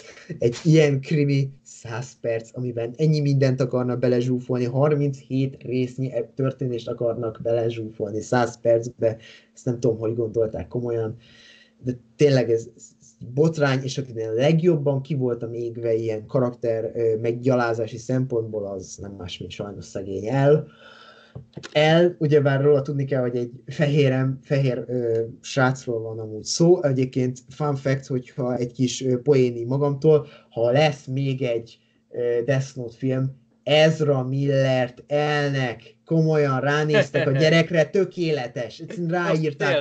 Ráírták azt a szerepet. Ezra Miller majd fog egy másik animétben is játszani, vagyis anime adaptációban, ami az én kis fankasztom, majd ezt is majd elmondom, majd ha odaérünk. De tényleg, és tehát egy fehér srácról beszélünk, őt brit. Játsza, brit, hát Interpol ügynök, szóval igen, van egy könyv is, azt nem tudom, tudod-e, Lion, hogy van egy könyv, a Death Note Beyond Case BB Birthday, azt hiszem, vagy Los Angeles Case BB Birthday, ez az elnek egy ilyen spin-off melóját mutatja be. Arról azt hiszem készült film is, nem? Filmet nem tudok róla, de azt tudom, hogy van egy ilyen könyv. Azt tudom, hogy létezik, csak úgy emlékszem, mintha abból csináltak volna a japánok élőszereplőset, az ottani színésszel, ha jól emlékszem. Azt nem láttam, tudom. Én olyanról nem tudok, de biztos. Tehát, hogy én olyanról nem... olyanról tudok, hogy az L-nek van egy ilyen spin-off melója, de az nem arról szól. Tehát, hogy... az lehet, hogy más. Az más, de az borzasztó, azt láttam. Ja, tehát azt tudom, melyikről beszélsz így már. Na, ezt a brit srácot játsza, ennek is sem fogom jól kimondani a nevét, a Lockheed Stanfield, aki a Get Out-ban szerepelt. Biztos kit játszott a Get Out-ban? A vicces srácot játszotta a Get Out-ban, aki állandóan a King B, vagy nem tudom, hogy hívták a karakterét a Get Out-ban. Az el az nem az volt, hanem az, akit kicserélték az agyát. És akkor ő mondta azt, hogy get out, még az Oscaron is ott volt. Köszönöm. Tehát őt játsza, egyébként ő egy egész tehetséges fiatal fekete srác, és sőt Ryan Johnson filmjében is benne lesz, a Knives Out-ban, szóval minden lehetőség ott van neki, és egyébként elalakítása szempontjából nem az a probléma, hogy a srác nem egy jó színész, mert simán el tudná játszani, az vele a probléma, hogy elkarakteréből egy terroristát csináltak, egy idegbeteget. Ez konkrétan az animében egy nyugodt, egy szociálisan egy kicsit érdekes figura, de ennek ellenére borzasztóan szerethető, és amikor megismered, egy baromira egy ilyen kis közvetlen, ilyen kedves ember, de amikor így belelátsz a mélyre, hogy meglátod rajta, de először a nyomozók el sem hiszik róla, hogy ez a nyikhajsrác egy ilyen ekkora zseni, aztán amikor megmutatkozik, akkor tényleg. Tehát, hogy tényleg egy akkora nagy elme, és itt a filmben ez még ilyen borzasztóan gyengén van így ábrázolva, egyszerűen olyan, minthogyha, nem is tudom. Olyan... Egy kérdés. Mondd. Arra emlékszem, hogy itt a filmnél a halál lista úgy működik, hogy konkrétan meg kell adni a körülményeket, hogyan halnak meg az emberek, míg az animében úgy volt, hogyha csak a nevét írja be az embernek, akkor csak egy szívroham. Így van. Itt honnan a picsából tudják a random, különböző szintű balesetekből, amik világszinten történnek, honnan tudják, hogy ezekhez pont ezekhez királynak van köze? Hogy itt honnan jön a logika? Én ezt nem értem, hogy mindenkit hogy hívják, odavágódó létráva csapnak el, vagy ez hogy működik itt? Ez egyáltalán meg van magyarázva, vagy csak úgy? Nincs, viszont ugyanaz a tévés jelenet, ami az animében egy iszonyú híres jelenet, az egyik első komolyabb jelenet, El és Light, szinte első összetűzés, ez ugyanígy benne van a filmben, csak itt El már a nyilvánosságba, értitek, nyilvánosságba, ő személyesen kiáll, hogy maszkban, jó, nyilván ez azért egy kicsit már azért enyhít a dolgokon, maszkban kiáll, hogy már pedig Kira, én elkaplak téged. És konkrétan ezt így a pofájában mondja. És hogy ennek honnan jön a logikája? Egyáltalán honnan tudják, hogy van Kira? Én ezt nem értem. Hát... Mert az eredetiné a szívroham adta az, hogy valaki szívrohammal öl. De itt a random balesetekből, mert például az egyiknél most mondok valamit, valakit elütnek kocsival, igen, akkor az most, és a másikat egy teherautóval, most honnan tudják, hogy melyik volt a kirás? Mert a kettőből igen. Az egyik kirás volt, hogy ebből honnan a faszból tudják? Hát ez egy jó kérdés, mert ezt én sem tudom, úgyhogy megnéztem ezt a filmet szerintem kétszer. Úristen, nem tudom, miért tettem ezt, hát, hogy emlékezzek rá, hogy mennyire fájt, de hogy de tényleg egyszerűen borzasztóan alulírott, gyenge... Szenny, az. Még meg se érdemli azt mondani rá, hogy szar, mert annak legalább szaga van. Hát, nem, ha önmagában nézed, még az a baj, hogy tényleg, még önmagában nézve sem feltétlenül jó, mert a karakterek egyszerűen idegesítőek, a színészi játék egyszerűen borzalom. Ebben az az érdekes, hogy láttam olyan youtubereket, akik nem látták az eredeti animét, és megnézték ezt, és azt mondták, hogy az alapkoncepció az nagyon érdekes, csak sajnos nem nagyon foglalkoztak vele is. Kíváncsi vagyok az animére. És megnézték utána, és azt mondták, hogy életük legjobb döntése volt, hogy megnézték végig az animét. Pontosan valami haszna volt ennek a szutyoknak akkor. Hát igen, csak hogy ne ez alapján becsüljék meg, hogy mit tud az anime, mert az anime ennél sokkal-sokkal több. És kidolgozottabb. Tehát azért... Doki, van egy leckéd. Igen, házi feladat. Nem hiszem, hogy teljesen jól sikerült átadnom, hogy mi ezzel a probléma, mert nyilván itt nem mindenki látta itt az animét, de igyekeztem valahogy érzékeltetni, hogy ez mekkora egy nagy szenny, és ne nézzétek meg.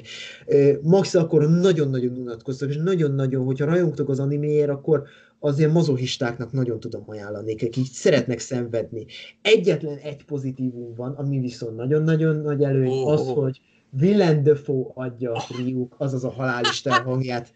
És egész érdekes. Meglepően, mondjuk mondom ezt úgy meglepően jól, Willem Dafoe-ról nagyon jól tudjuk, hogy egy kiváló színész, de nagyon-nagyon jó, de nagyon-nagyon bajósatú, nagyon-nagyon benne van ez a...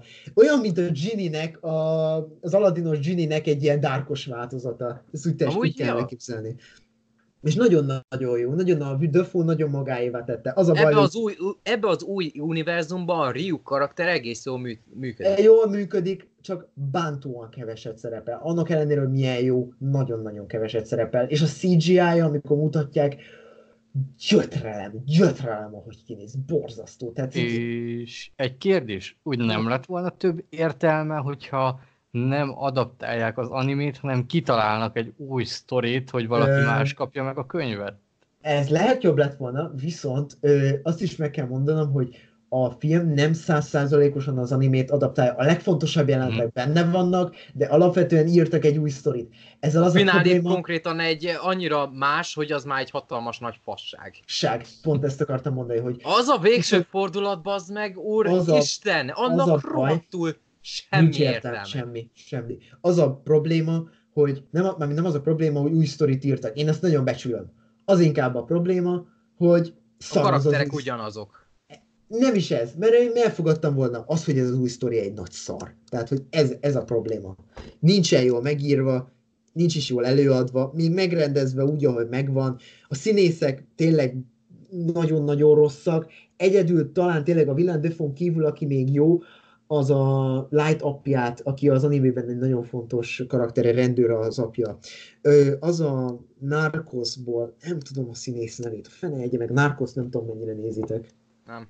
Még nem kezdtem el. De mindegy, a Narcos sorozatban az egyik színész, és nagyon-nagyon jó a színész, meg itt is jól játszik, csak hát ő is bántóan keveset van a filmben, szóval ha valamit akartok Death Note címszóval, akkor nézzétek meg az animét, vagy olvassátok el a mangát, vagy ha mindenképpen élőszereplőset akartok, akkor, akkor a kétrészes japán filmadaptációt nézzétek meg, mert tényleg egy jó krimi, nagyon-nagyon jó krimi.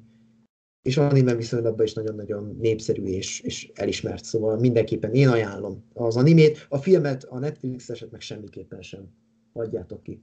Reméljük nem jön a folytatás. Igen, én arról hallottam, hogy bejelentették, de hogy... De 2 évvel semmi hír róla, szóval. Semmi hír róla, hála a jó Istennek.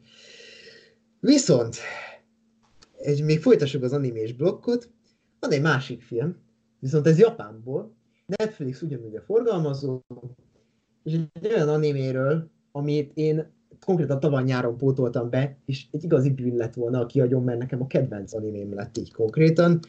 Címről lehet ismeritek, ez nem más, mint a Fullmetal Alchemist. Ja. Fullmetal Alchemist, nem tudom mennyire ismeritek. Animax ezt adta, és nagyon nagy kultusza van itt nálunk, és én úgy tudom, hogy nagyon szeretik.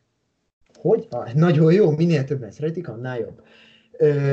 Tehát a nagyvonalban a Fullmetalról viszont annyit kell tudni, ez meg egy 2000-ben íródott manga, ez pedig arról szól, hogy az ipari forradalom idejére tehető, hogy nagyjából kicsit tovább az ipari forradalom, de inkább kicsit ilyen steampunkosabb az egész környezet, kb. Az első világháború idején játszódik, de egy teljesen másik idősíkon arról van szó, hogy az első világháború idején, tehát az ipari forradalom alatt felfedeztek egy olyan új tudományágazatot, amit alkímiának hívnak, mert az alkímia ugyebár volt középkorban is, de ez egy olyan fejlett tudományág, aminek köszönhetően egyenlő mennyiségű anyaggá tudnak átalakítani, és ez legyen bármi.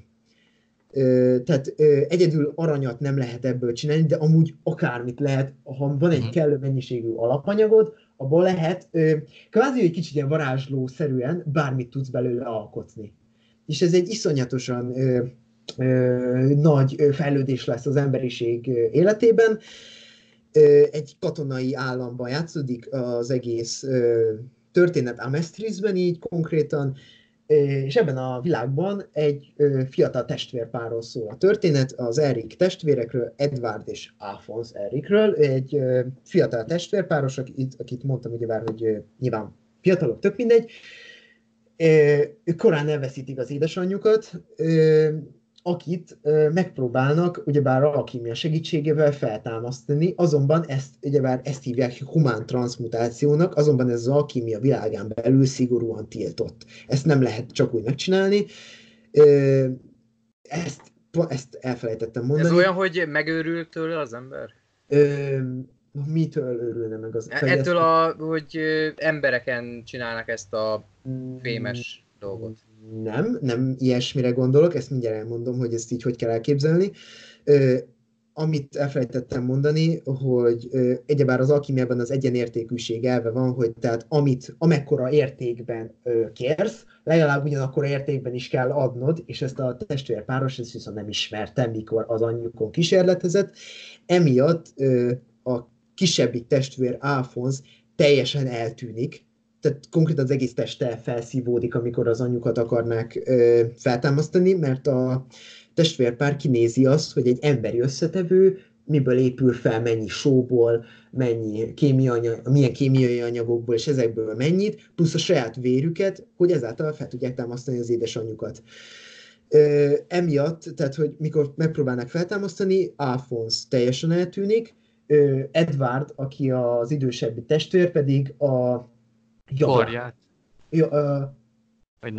Nem, a lábát veszíti el. Először a lábát veszíti el.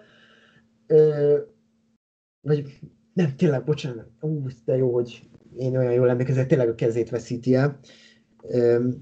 Tehát elveszíti a jobb kezét, és utolsó leheletéből még annyit tud csinálni, hogy az öccse lelkét egy páncélhoz köti hozzá, tehát mert ugyebár működik ez is, hogy az alkímia segítségével lelket képes páncél belezárni valamibe, és ez jelen esetben egy ilyen csatapáncél, egy lovagi páncél, semmi egyebet nem tud, ez szinte csak egy kiállított páncél, ehhez hozzáköti az ő lelkét, azonban ez viszont a bal lábába kerül, és amikor feltámasztódik az anyuka, akkor egy ilyen hogy egy klasszikust idézzek, egy ilyen borzalmasan szánalmas löttyetroncs lesz szerencsétlen anyukából. Ezt nem tudom, értettétek ezt a poént. Nem. Ez a... nem jut eszembe. Az összeomlásból William Fosternek, amikor bejönnek kibe. Igen, a hamburger. Ismerős volt, de nem ugrott volna be. Amit kaptam, az egy szörnyen szárnyalmas löttyetroncs. Tehát, hogy kb. Az anyuka az egy ilyen szétesett zombi, és konkrétan abban a pillanatban meg is hal. Egyébként az anime-ben ez egy ritka undorító pillanat, amikor ezt így meglátjuk, és nagyon-nagyon hatásos. Tehát ez így megtörténik.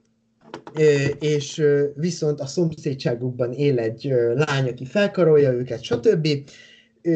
Kicsit, hogy előre szaladjak, megérkezik, ugyebár egy katonállamból, megérkezik egy katona, egy ezredes, Roy Mustang személyében, aki felkarolja ezt a két srácot, ad nekik automél, azaz ilyen műprotéziseket az Edwardnak, Alfonz pedig ugyebár megtanul élni ezben a páncélban. Mindketten használják az alkímiát, és tanulmányok alapján megtudják, hogy van a világban egy ilyen bölcsekköve nevű tárgy.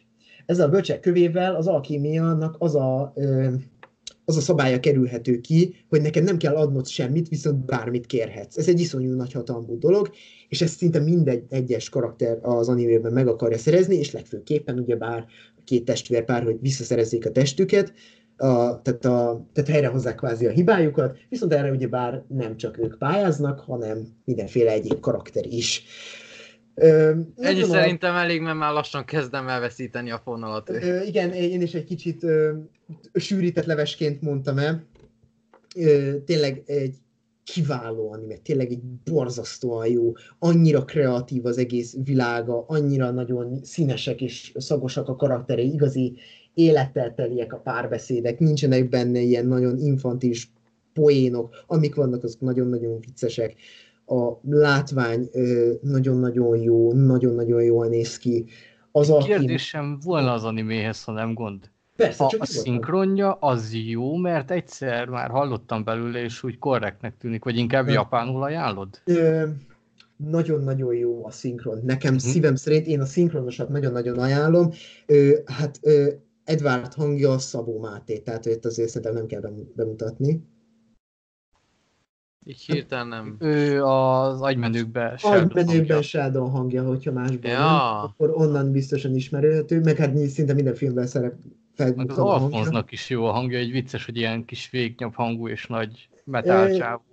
Igen. Alfonz hangja pedig, meg nem mondom. Most de jó, hogy most nem jutnak eszembe a nevek, mert mindenkit rosszul mondok. Teljesen mindegy. A Roy Mustang hangra pedig Hujber Feri, tehát azért, és ő is nagyon-nagyon jó, tehát hogy azért...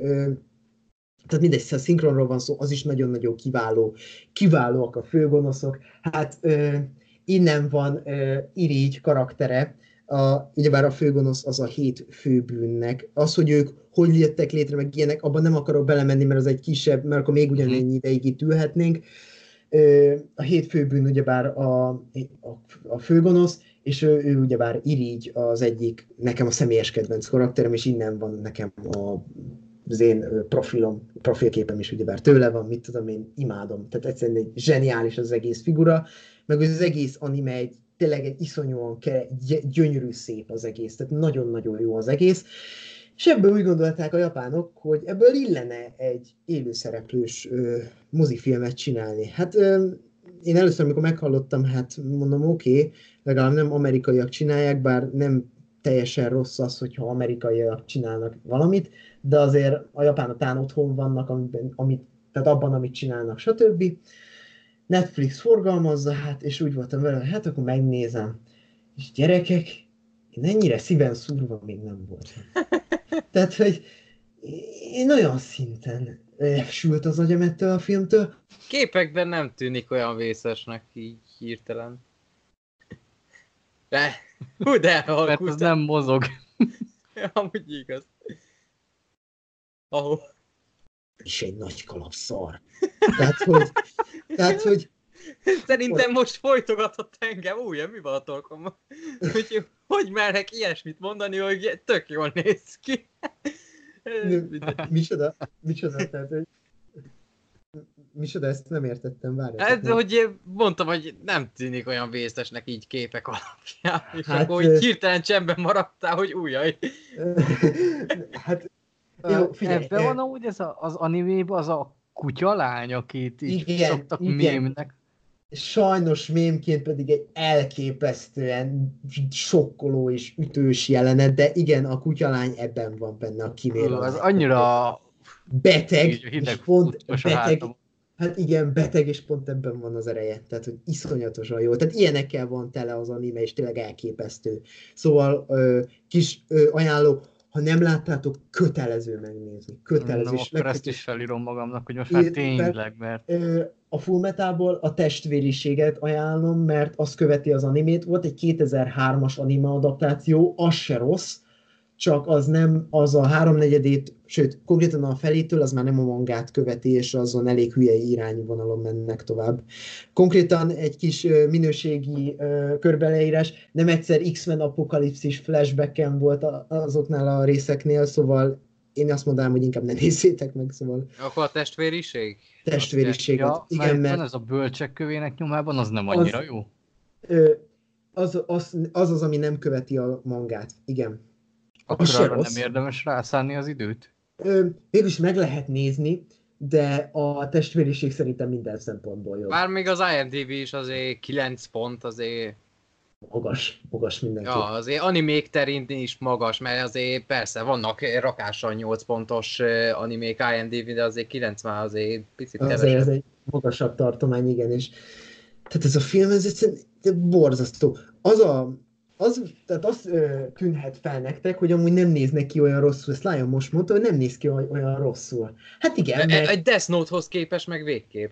Hát figyelj, mondom, van az anime elején egy pár részes, egy ilyen szekvencia, amiben el akarnak kapni egy papot. Az, hogy mi miatt, azt most nem akarok belemenni, el akarnak kapni egy papot. Na az a filmben az első komolyabb akciójelenet, és ez még egész jól néz ki, jelzem amiatt, mert ide pazaroltak el, minden pénzt ide mondtak el. Ide minden alkímia, jól néz ki, látványos, kreatív, minden. Na, mondom, ha ilyen lesz a film, akkor ez tök jó lesz, japánoktól meg végképp.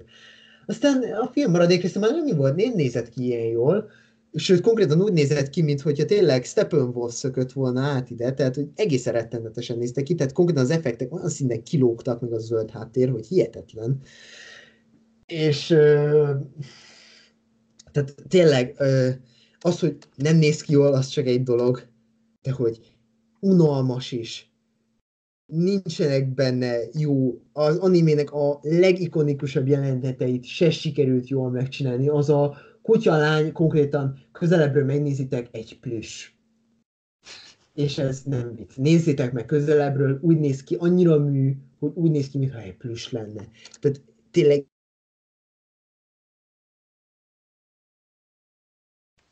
ahó. Rosszak. Tehát olyan fejeket vágnak, mint hogyha a Dragon Ball evolúcióból léptek volna ki. Miután megnézték azt a filmet, kb. Én néztem azzal a fejjel. Tehát, hogy tényleg borzasztó. Nem tudom, láttátok-e a Dragon Ball evolúciót? Oh, jelzem, mondom, oh. Tehát jelzem, ne akarjátok azt megnézni. Ajjjjj, oh, késő. Én hülye, én nem valamilyen meg akartad nézni. Tehát, jaj. És tényleg borzasztó. Nagyon-nagyon rossz. És... mindegy. Az a baj, erre nem nagyon tudok több szót fesirelni. Gyötrelmes, katasztrófa, ezt se nézzétek meg se a Death Note-ot, de cserébe az alapjául szolgáló animéket mindenképpen, vagy másképp nem a mangát olvassátok el, mert nagyon-nagyon jók, és ezt így a hallgatóknak is. Tehát ezzel a kettővel nem ez lett volna a célom, hogy jó filmeket mutassa be, hanem hogy inkább eltántorítsa mindenkit, amitől lehet. Így filmek téren, inkább olvassátok el a mangát, nézzétek meg az animéket belőlük, mert azok elképesztő kortalan mesterművek.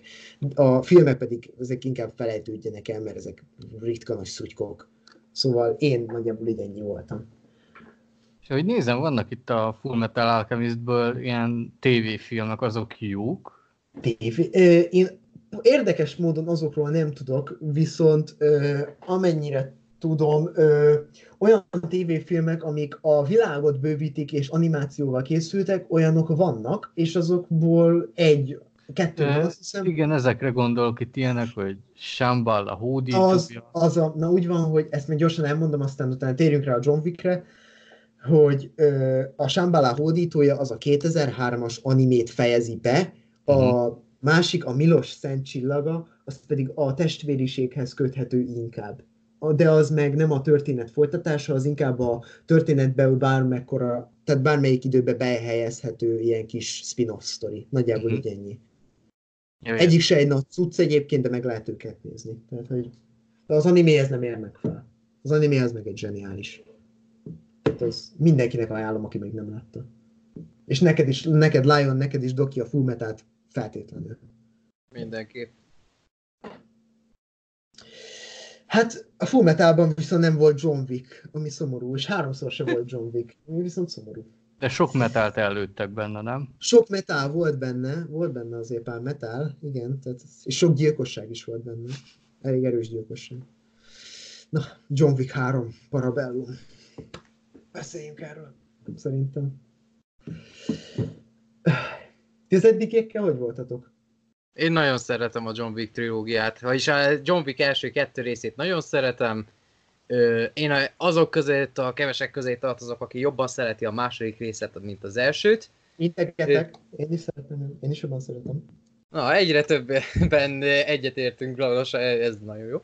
És ja, az első rész az annak idején kimaradt számomra a mozi, mert megnéztem az első előzetesét, ami annak idején készült, és tényleg úgy néz ki, mint a manapság megjelenő sablon B-kategóriás, direkt DVD-re készített sablon bosszúsztorik, ahol egy ismert sztár ennyire lealacsonyító szerepre jutott, hogy egy ilyen olcsó akciófilmnek tűnő filmben szerepelt, és ahhoz képest az első film egy igazi váratlan meglepetés volt. A szakma elismerte, főleg a kaszkadőrök, meg a rendezés tekintetében mindenki elismerte. Keanu Reeves visszatért úgymond a mélyből, hogy ismét ez volt a karrierje számára a második boost a Matrix óta.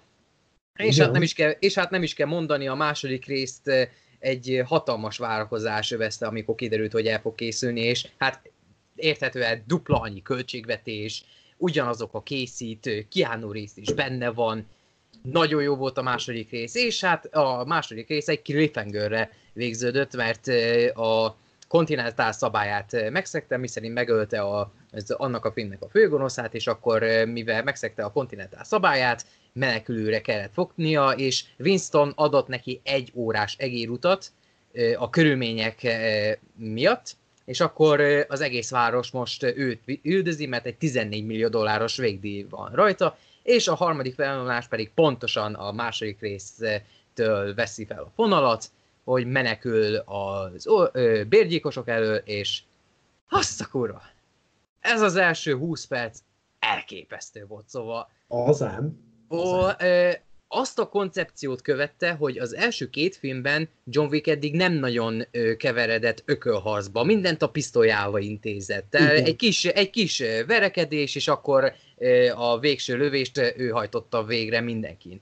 De mivel most töltényben konkrétan hiány van, éppen ezért rengeteget kell harcolni, a késeket használ, baltákat, meg pisztolyokat dob a másikhoz, fegyvereket dob a másikhoz. Meg könyvet tömköd másik szájába. Könyvet tömköd másnak a szájába, és elképesztő. Szóval ez az első 20 perc az akciófilm műfajon belül az egyik legjobb, amit a Mad Max óta láttam. Én a John Wick 2 óta láttam, tehát hogy megint sikerült egy nagyon-nagyon jó akciószekvenciát letenni az asztalra. Hát elképesztő, meg hát később is lesznek elképesztő akciójátek, de hát azért az a kutyás rész. Az nagyon-nagyon jó. Az nagyon jó, meg minden szóval. És akkor jön a sztori. Igen. A sztori az olyan, hogy el kell menekülnie, és akkor megtudunk részleteket a hátterével kapcsolatban, amik szerintem még belefértek, de ezt nem nagyon kéne szerintem a későbbiekben túlbonyolítani, túlrészletezni. A lényeg az, hogy sikerül elmenekülnie, és elmegy hova? Indiába? Nem Indiába megy, vagy? Valami sivatagba megy, azt tudom. Már nem emlékszem, hogy hova ment. A lényeg, hogy egy sivatagos helyre elmegy, hogy meglátogassa a Halle Berryt, akinek annak idején segített, hogy kiszabaduljon abból a közegből, mint annak idején Johnnak segített a második rész főgonosza, hogy kiszabaduljon onnan, egy feladatot kellett elvégezniük, és hát a vérszerződés volt az, hogyha Keanu Reeves, vagyis John Wick valaha visszatér a Halle Berry karakteréhez, akkor az azt jelenti, hogy valami feladatot kell elvégezni, és emiatt felkeresik az ottani kontinentál főnökét, hogy segítséget kérjen John attól, hogy egy bizonyos szemét felkeresse, hogy segítsen neki ezt a $14 millió vérdíjat eltüntetni. És a filmben a legnagyobb gond, hogy míg a második részben egész okosan tudták elegánsan bővíteni a világot, Itt már ez nagyon túl volt tolva. Nagyon túl volt tolva az első 20 perces akció után, egy kb. 20 perces rész ez, ahol alig van akció, és ezt akarják bővíteni, ami néha érdekes volt, de túltolták, ez kétségtelen. Igen. Nem, maga ez a bérgyilkos univerzum egyébként baromi kreatív, tehát nem tudom, mikor láttam ilyet utoljára. Iszonyú beteg, de egyébként... Ez emelte ki az első John Wicket az átlag bosszúfilmes sztorik alól. Emiatt maradt meg az embereknek az emlékezetébe. Emiatt lett kultfilm az első film. Meg amiatt, mert hogy elképesztő akciójelentek voltak benne, és tényleg Keanu Reeves tényleg akkora formában volt már akkor is. Igen, nagyon pedig már akkor is 50 év körüli volt. Igen. Fú, nehéz elhinni egyébként róla, hogy amilyen hát nem öregedett az elmúlt 15 év alatt semmit. Nem igazán, tehát nagyon jó formában van a csávó, és nagyon jól tolja. Tehát, hogy ja, amikor a 2000-es évek elején készültek filmek, ahol ugyanígy ezt a John Wick viseletet hordta, ezt a fajta hajat meg szakát, mintha nem is öregedett volna. Hát, de amúgy ezt Halle Berryről is elmondható, hogy az arcán egy kicsit látszott, hogy öregedett, bár ez lehet, hogy éppen a szerep kedvéért volt, de az meg azért, ahogyan mozog, még mindig ő is, meg amilyen teste van neki is, meg amilyen akciókat ő is lenyom, azért elképesztő. Hát utána olvastam, konkrétan 3 bordája eltört. Igen, meg kutyákat idomított ki, meg ilyeneket. Tehát... Igen, szóval azért ő is beletett apait, anyait, hogy azért egy Keanu Reeves lépést tudjon tartani, és... Az biztos. Igen, és hogy szerepelhessen, nem? Tessék? Úgy tudom, hogy kiírta, hogy szerepelhessen a harmadikban. Valami ilyesmi volt, igen, valami ilyesmi volt. Egyébként Lion, hogyha most kontextusból kiragadnánk ezt a mondatodat, vagy ezt a mondatláncsolatodat, hogy amilyen teste van, amilyen akciókattól, ezt így kontextusból kiragadva egy kicsit érdekes. Ez majd a poszterre kivetíts. Fel se tűnt, nem, egész igazán röhögtem.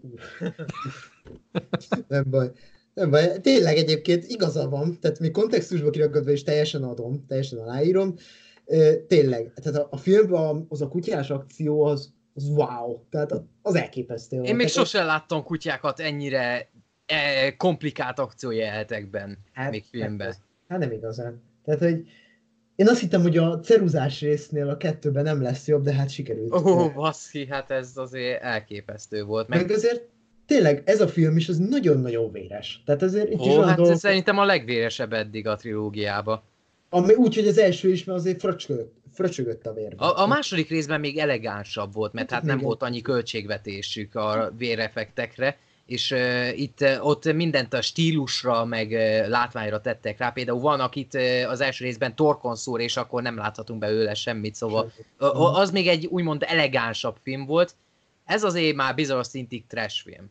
Viszont ez szerintem a jófajta trash film, mert sokan kritizálják ezt a filmet azzal kapcsolatban, hogy elrabolva a szintű mélységekbe kezd elmenni. Márpedig, ha a sztori tekintetében tényleg nem nyújt túl sokat, de akciók tekintetében olyan szintű elképesztő, még mindig felmossa a padlót a legtöbb átlag akciómozival, amik a John Wick óta kezdenek megjelenni, hogy egyre több a minőségi akció, azért Chad Stahelski és gárdája azért még megmutatták, hogy ők azért még mindig tudnak. Egyedül a Raid csávok azok, akik még felérhetnek hozzá. Felérhetnek, de azok egy teljesen másik kultúrához tartoznak, teljesen másképpen nevelkedtek, már kisgyerekkoruk óta csinálják ezt. Még azért Keanu Reeves az első Matrix óta csinálja ezeket a harcművészeti. Ja. Tehát, hogy... Hát ha inkább 30 volt a... Na, 30 de akkor is, de Lawrence Fishburne volt akkor 40-50 év körüli. Az igen, tehát hogy... Ja. Azon a csávon se látszik meg nagyon az öregedés egyébként. Ja, egyedül a szaká miatt, hát amit növesztenie kellett, szóval az is a karakterbe volt benne, de ő se rajta. Bár általában a fekete színészeken nem nagyon látszódik a kor, szóval... Hát azért, azért egy Samuel L. Jackson-t könnyebb volt megfiatalítani a Marvel kapitányban, mint egy Coulson ügynököt. Igen. Nem egyébként Lawrence Fishburne-ről leborotválnánk róla a szakállat, mert húzzon vissza Morpheusnak, tehát hogy azért tehát, ja, még mindig jól tolják. Tehát, hogy azért, és tényleg Keanu Reeves, én néztem videókat, hogy Keanu Reeves az konkrétan tényleg egy fegyveres kiképzést kapott, mert mit tudom én.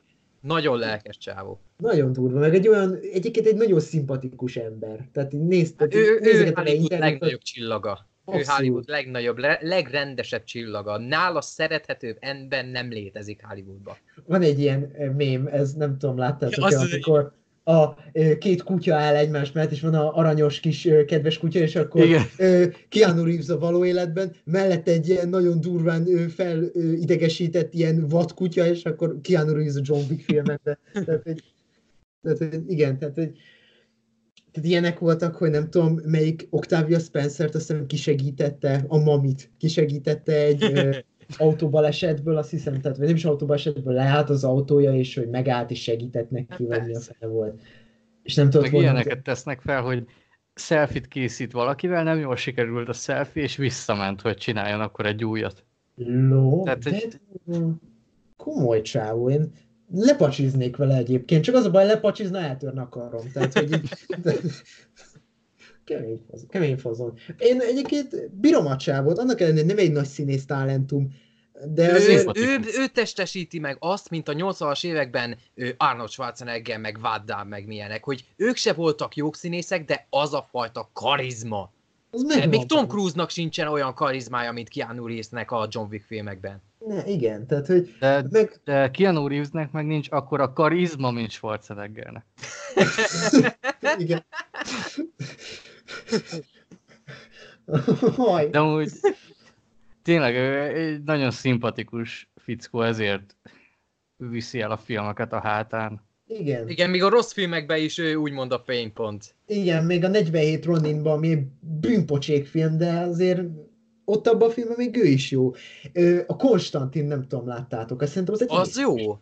Én szívesen néznék vele egy második részt. Mondta, hogy akar egy folytatást, ő benne lenne. Én igen, hallottam, én szívesen megnéznék vele. Én egyáltalán bármit, ami Keanu Reeves-zel van, mert egy annyira szerethető ember. Akkor nézd meg a Cop-Copot, ott benne van Keanu. Tudom, én láttam azt a filmet, és nem egy jó film. Basz meg, azt megmertett nézni. Azt nem tudom, láttátok-e, hogy ebben az új Marvel filmben, az Örökkévalókban elvileg bekasztingolták. Talán olvastam. Meg Charlie Hunnam-et is, elvileg. Érdekes. Amennyire én, hogy hallottam. Na, mindegy. Annyira most nem követem a Marvel híreket, mert mondtam a végét, már nem nagyon. Aha. Nem csak, hogy így casting szempontjából, tehát kapja a szerepeket még mindig egy húzó névén, még azt látom, hogy azért úgy mennek, hogyha egy Keanu Reeves van. Tehát hát azért, ami nem John Wick, az általában megbukik, mert például az én nagy kedvencem a Destinational Wedding, az például egy bukta volt, szóval az egy vígjáték, és szerintem a nagyon jó fajta, de ezzel úgy tűnik egyedül vagyok, mert nem nagyon szerették azt a filmet, de... Azt nem láttam.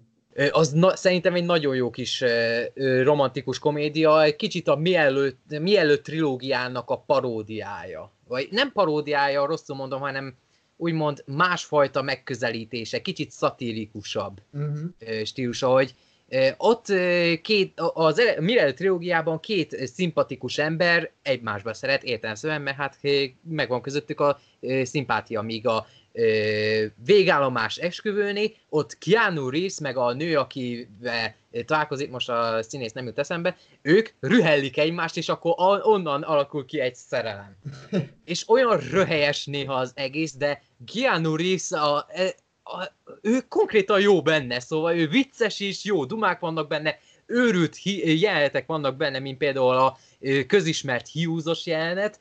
Ha nem nézitek meg azt a filmet, a hiúzos, vagy legalább valamilyen nagymacskás jelenetet, azt nézzétek meg, mert ott én szakadtam, vagy fél óráig a röhögésen.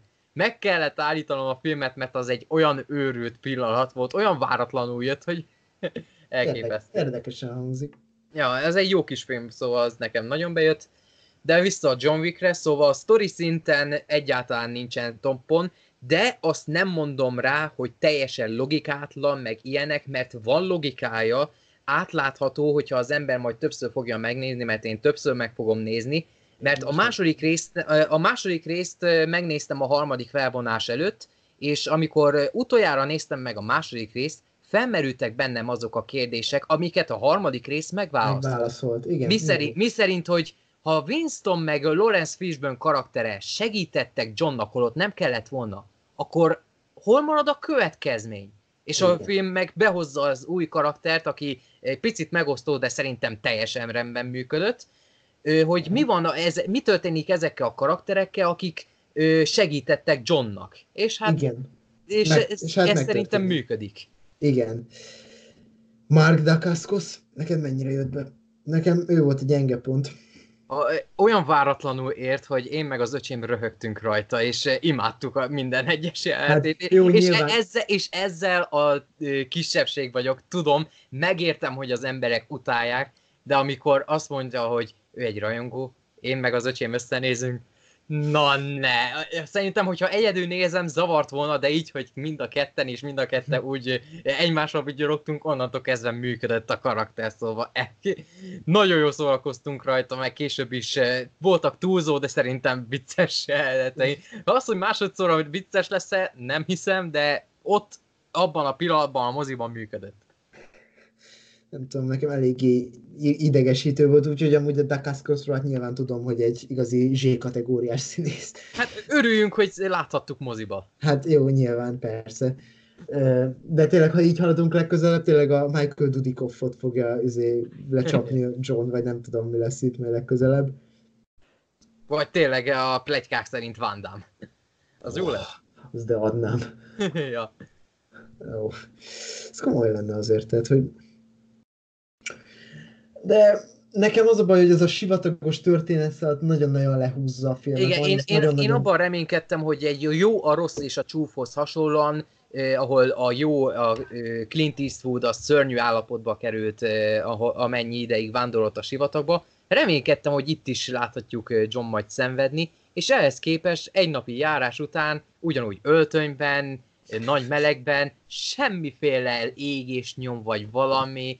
Persze ez egy fantasy világ, de azért nem áll egy reményke. Ez maga a koncepció szerintem teljesen jó volt, hogy addig mész, ameddig össze nem ese, és ha összeestél, akkor még menjél még egy jó néhány kilométert, hogy elérhessd azt a úti célodat. És nekem nagyon tetszett amúgy Johnnak a motivációja, hogy ő miért akar életben maradni. És ez, az, amit mond, az szerintem megható is, meg szerintem együtt érezhető is. Igen. Az amit egyébként egyáltalán nem szoktak kiemelni, sőt, meg se említik, holott szerintem ez egy alulértékelt része ennek a filmnek. Nem is nagyon látom említve egyébként tényleg, tehát hogy... Igen, de konkrétan elveszett, hogy ja, én féltem attól, pont ettől féltem, hogy miért akar egyáltalán életben maradni, hogyha már mindenki el akarja intézni, és az indok, amit kapott, az a karakterben benne van, működik, és ez így jó, ahogy van. Igen. Nem, az a baj inkább az a szekvencia, hogy nekem kicsit unalmas volt, tehát hogy az igen, nekem unalmas, az eddigi pörgéshez képest ott van egy nagy törés, és az ott nekem, hogy egy kicsit megtöri a lendületet ott. Igen, megtöri a lendületet. Pedig az első kettőben az azért nem feltétlenül volt így. Tehát azért... Igen, szerintem a második rész így jobban építkezett, hogy hiába az volt hosszabb, egész jól építette úgy a világot, hogy nem volt túl sok. Igen. Mert itt szerintem két filmre való világot építettek, mert én arra számítottam, hogy Halle Berry lesz a kulcs arra, hogy megmenekül, és holott nem, ő csak egy mellékszériát fog nagy valószínűséggel kapni, amiben én benne vagyok. Én is.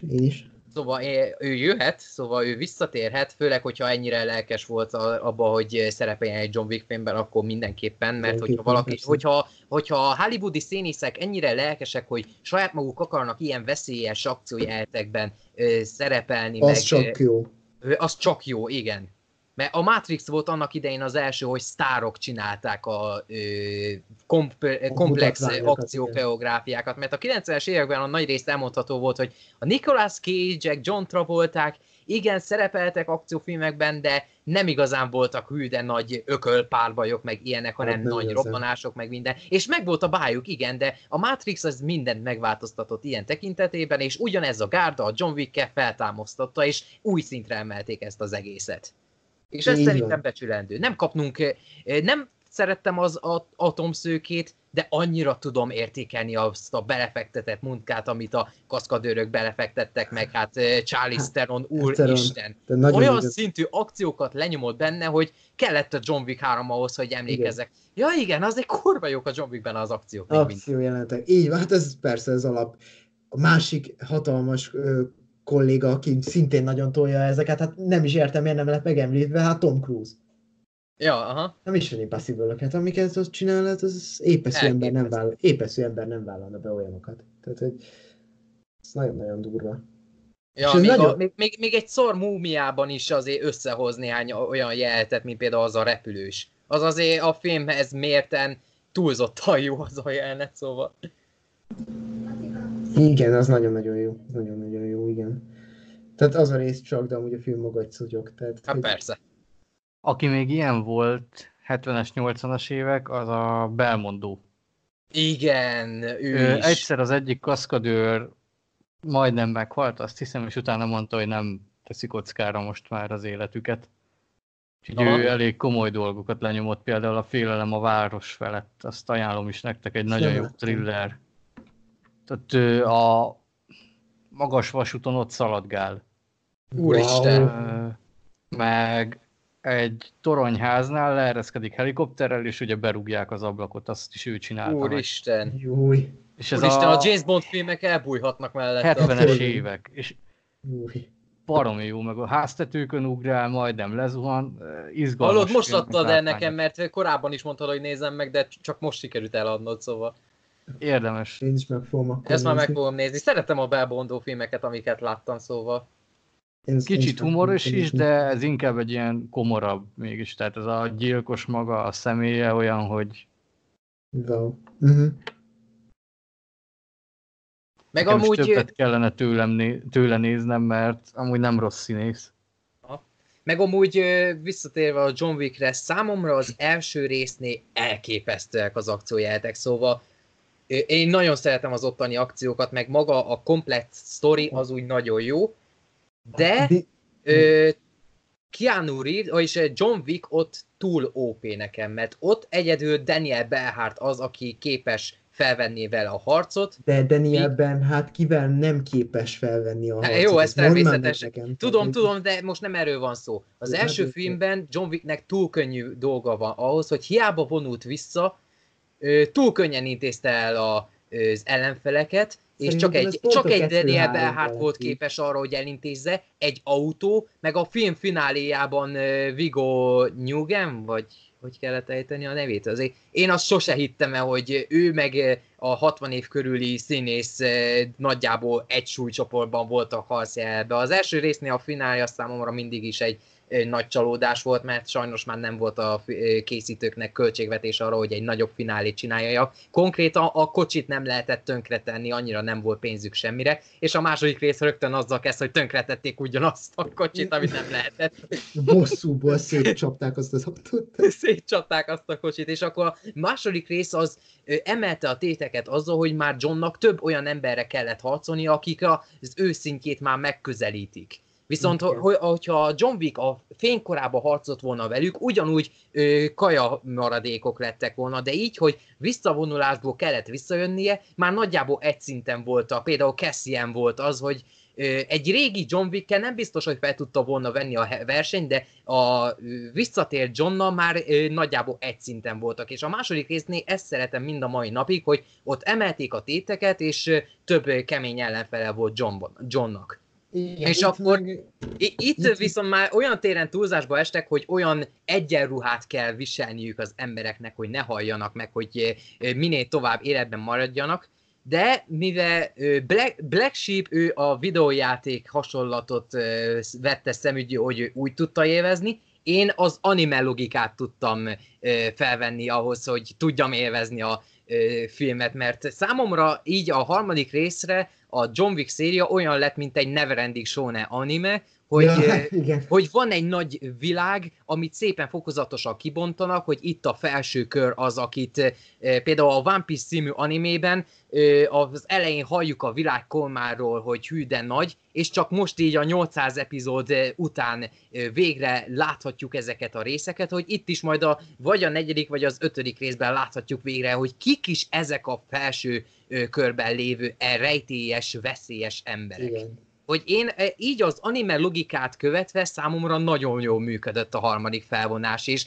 nagyjából el tudtam fogadni így a lassabb világépítést, amit sokaknak nem eljött annyira be, de szerintem nagyon jól működik. És hát a mozi, úristen, olyan jó mozi élményem volt ezt megnézni, hogy nem csak én meg az öcsém miatt, hanem rengetegen élvezték. A filmvégi akciójeletet azt annyira élveztük, persze nem volt egy raid szint, viszont az öcsém például nem látta a raid filmeket, és számára a filmvégi akció, amit Keanu Reeves a raid csávókkal lenyomott, az azért elképesztő volt. Azt azért megnézném, hogy egy Tom Cruise egy raid csávók közül valamelyikkel fel tudná venni így a harcot. És az meg a közel 60 éves Keanu Reeves, az fel tudta venni a harcot. Persze, azoknak az embereknek lassú, akik látták a raid filmeket. De az öcsém nem látta a raid filmeket, meg a moziban nagy valószínűség senki nem látta a raid filmeket, és a moziban mindenki úgy nézte, hogy Úristen, milyen elképesztő a harcjelenet. Mert hát elképesztőek voltak a harcjelenetek. Túlzóak? Persze. Sok üveget töltek el fölöslegesen? Persze. Rohadt látványos volt? Hát a kibaszottul, rohadtul, igen, bazd meg. Wow. Ez alapján még egyszer meg kell néznem. Tehát, hogy ezzel most kedvet adtál, hogy még egyszer megnézem. Én, amint lehet, meg fogom nézni újra. Moziba sajnos nem fogok el tudni jutni vele. Jó lenne, de egy picit hosszú volt tényleg, de ez kurva jó volt szerintem. Én nem értek egyet a filmbarátokkal, hogy ennyire lehúzták, mert tényleg sztori tekintetében sokkal gyengébb, mint az első rész. Világépítésben gyengébb, mint a második rész. De még mindig egy nagyon szolid harmadik rész. Ja. Azért ez a lényege szerintem. Ez messze van egy elrabolva 3-tól. Ez messze van egy Mission Impossible 2-től. Nagyon, nagyon, persze, azoknak is megvan. Azért nem ugyanaz a szint. Nem. Azért még mindig jóval minőségibb. Tehát, még ha kicsit buta, egy kicsit ostoba, de így is szeretjük. Tehát, hogy... Igen, ez olyan, hogy én... Amikor volt a befejezés, cliffhangerös befejezése van, szintén, ezen nem állok, ez szerintem titkont. Azt mindenki azt mondja, hogy rakásszar, én összenéztem az öcsémmel, és akkor vigyorogtunk egyet, és igen, ez az, bazd meg. Én még akkor néztem meg a filmet, amikor nem tudtam, hogy jön a negyedik rész, azt hittem, hogy ez lesz a trilógia záró darabja, és amikor jött a cliffhanger, ahelyett, hogy dühös lettem volna, összenéztünk, és igen, bazd meg, most jön a nagy ágyú, bazd meg. Kreativitás kell ide, szerintem a 4-re, és szerintem az lett az utolsó, mert a Keanu Reeves azt mondta, hogy 3 rész összevasz. Igen, ő szerette volna befejezni ezzel, és ez talán jobb lett volna, ez kétségtelen. De amilyen számokat produkált most, elég magasakat, azt tudom. Azért főleg egy erres besorolású eredeti koncepció, hoz képest meg nagyon jó, mert azért az eredetileg a John Wick az ugyanúgy egy semmi volt, mint annak idején az elrabolva. Igen. Csak itt több volt, az első John Wicknek volt valami, ami az első elrabolvának nem, mégpedig egy világ, amit lehetett bővíteni. De az első John Wicknek, hogyha nem lett volna a világa, csak egy sablon direkt DVD-re készített film lett volna, aminek évek múlva megkapta volna a kult státuszát. Hála az égnek bekerült a mozikba, és meglepő sikert aratott, és azóta tudták bővíteni, mert volt mit. Volt magát a karaktert már nem nagyon lehet továbbfokozni, mert megvan az indoka, hogy miért akar életben maradni, és az első részben volt szerintem színészileg a legjobb Keanu Reeves. Ott sem volt egy nagy valami, tehát azért... Hát persze, de például ott, amikor a főgonoszék lekötözték, és akkor folyamatosan kérdezték tőle, hogy visszajött-e, és akkor yes, I think I'm back! Maga a hangsúlyozás béna, de az a szintű elkötelezettség, határozottság, ahogy ott azt elmondta, ott azért elhittem tőle. Igen, itt azért a szinkron is gyenge, rossz volt szinkronnal újra nézni a második részt, mert én azt a mozi óta nem néztem szinkronosan, hanem csak feliratosan, és azért, hogy meglegyen a kontinuitás, a második részt újra megnéztem szinkronnal, és nagyon kellemetlen élmény volt, de mivel másnap néztem a harmadik rész moziban, nem akartam úgy, hogy a második rész feliratosan, és a harmadik résznél zavart volna a szinkron. Aha. De ezt majd eredeti nyelven, ezt majd minél nyilván, persze. Én a második is nagyon jól el voltam, és ezzel is egyébként egy-két üres járatot, és nem annyira tetsző elemet leszámítva. Én ezen is nagyon jól szórakoztam. Jobb lett volna egy ilyen Barnhoz hasonló trilógia, de igen. Egy akciótrilógia. Szerintem az nagyon jól ért véget, például Born is, ennek is hasonlónak kellett volna lennie, de mindegy. Ha lesz negyedik... A mellékfilm, a negyedik rész az teljesen korrekt. Melyik az? A hagyaték? A hagyaték, igen. Az jó, a Jeremy Rennerrel? Az a Jeremy Renner. Igen, az jó. A igen, az ötödik rész ott baszta, hogy nem hozták őt vissza. Mert akkor működött volna az ötödik film. Azt nem láttam, a Jason Bourne. Hát nem is létezik, szóval mikről beszélünk. Ja, nem, én az akciók miatt meg akarom nézni. Tehát, hogy... Hát az akciók jók benne, van például egy nagy, úgymond... Az elképesztő. Ahhoz kellett egy Paul Greengrass. De például az ikonikus autós üldözésekből az ötödik filmben messze a legrosszabb. Ott konkrétan egy képregény film szintű baromságok történnek benne. Az Athéni az, amikor az utcán szaladgálnak ott éjszaka? Igen. Ennyi maradt meg most hirtelen, de az a film kiesett totál. Nekem is azért rémlik belőle túl sok minden, mert valószínűleg majd valamikor csinálok belőle egy videót. Végén bemennek valami nagy épületbe, meg... A sékikemet még mindig jól használta a Greengrass, hogy sokan kritizálták, hogy hú, de rossz a sékikem, hát akkor nézzék meg újra a Born csapdát, mert ami ott van, az borzalmas. Ahhoz képest meg az új Bornban sokkal jobbak voltak a sékikemek. Nem voltak olyan jók, mint a Born Ultimátumban, de hát annál sem is lesz jobb. Egyedül az első elrabolva, de az megint más tészta. Én nem tudom, nekem Born Ultimátum a kedvenc akciófilmem. Tehát, hogy... Hát mint akciófilm nálam is a topba van, szóval. Van, zseniális. Ja. De azért John Wick is azért odafér. Ja. Simán, nagyon jó. Az egyik kedvencem nekem is a John Wick széria. Én nagyon bírom. Szóval, aki még nem látta John Wicket, azt szerintem nyugodtan megnézheti, mert szerintem egy nagyon szórakoztató. Meg szerintünk is, egy tök szórakoztató. Igen, a harmadik része a legminőségibb trash film, ami létezik. Simán. Ja, nincsen olyan... Én megértem azt, hogy sokan csalódottak, hogy az első rész komoly hangulata után átment trashbe, de mivel fokozatosan történt ez az egész, szerintem elfogadható. Mert azt mondják, hogy John olyan dolgokat élt túl, amiket nem kellett volna túlélnie, de hát nem tudjuk, hogy fénykorában milyen őrült dolgokat csinálhatott, meg élhetett túl. Persze. Ez teljesen alap. Ja. Ez egy jó nagy hajrá volt így a vége. Hát az biztos.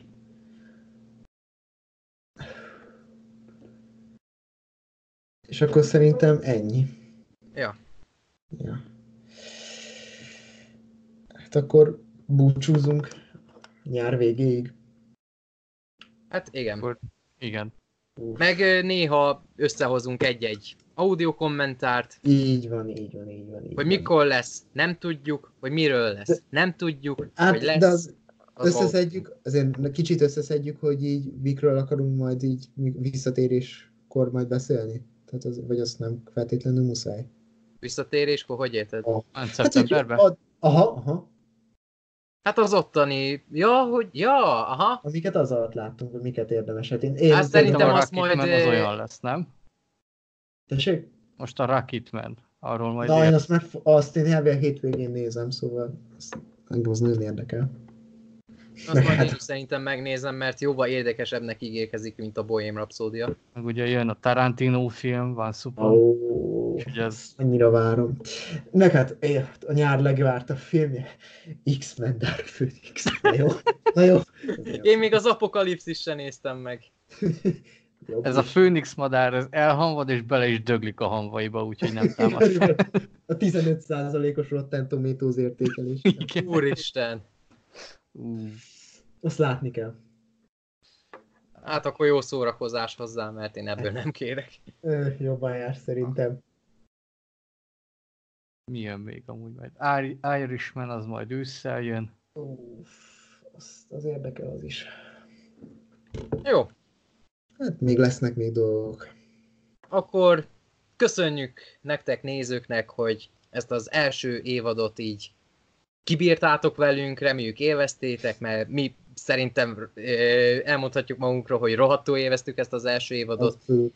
Ez a nyári szünet, ez mindannyiunknak kell lenni fog, de az nem jelenti, hogy nem fogunk jelentkezni videókkal, mert mivel jön a nyár, tudunk nyaralni, meg közben csináljuk a videókat, legalábbis én meg Doki nagy valószínűséget fogjuk továbbra is csinálni a videókat, amiket majd a filmnézők csoportunkban majd megtalálhattok.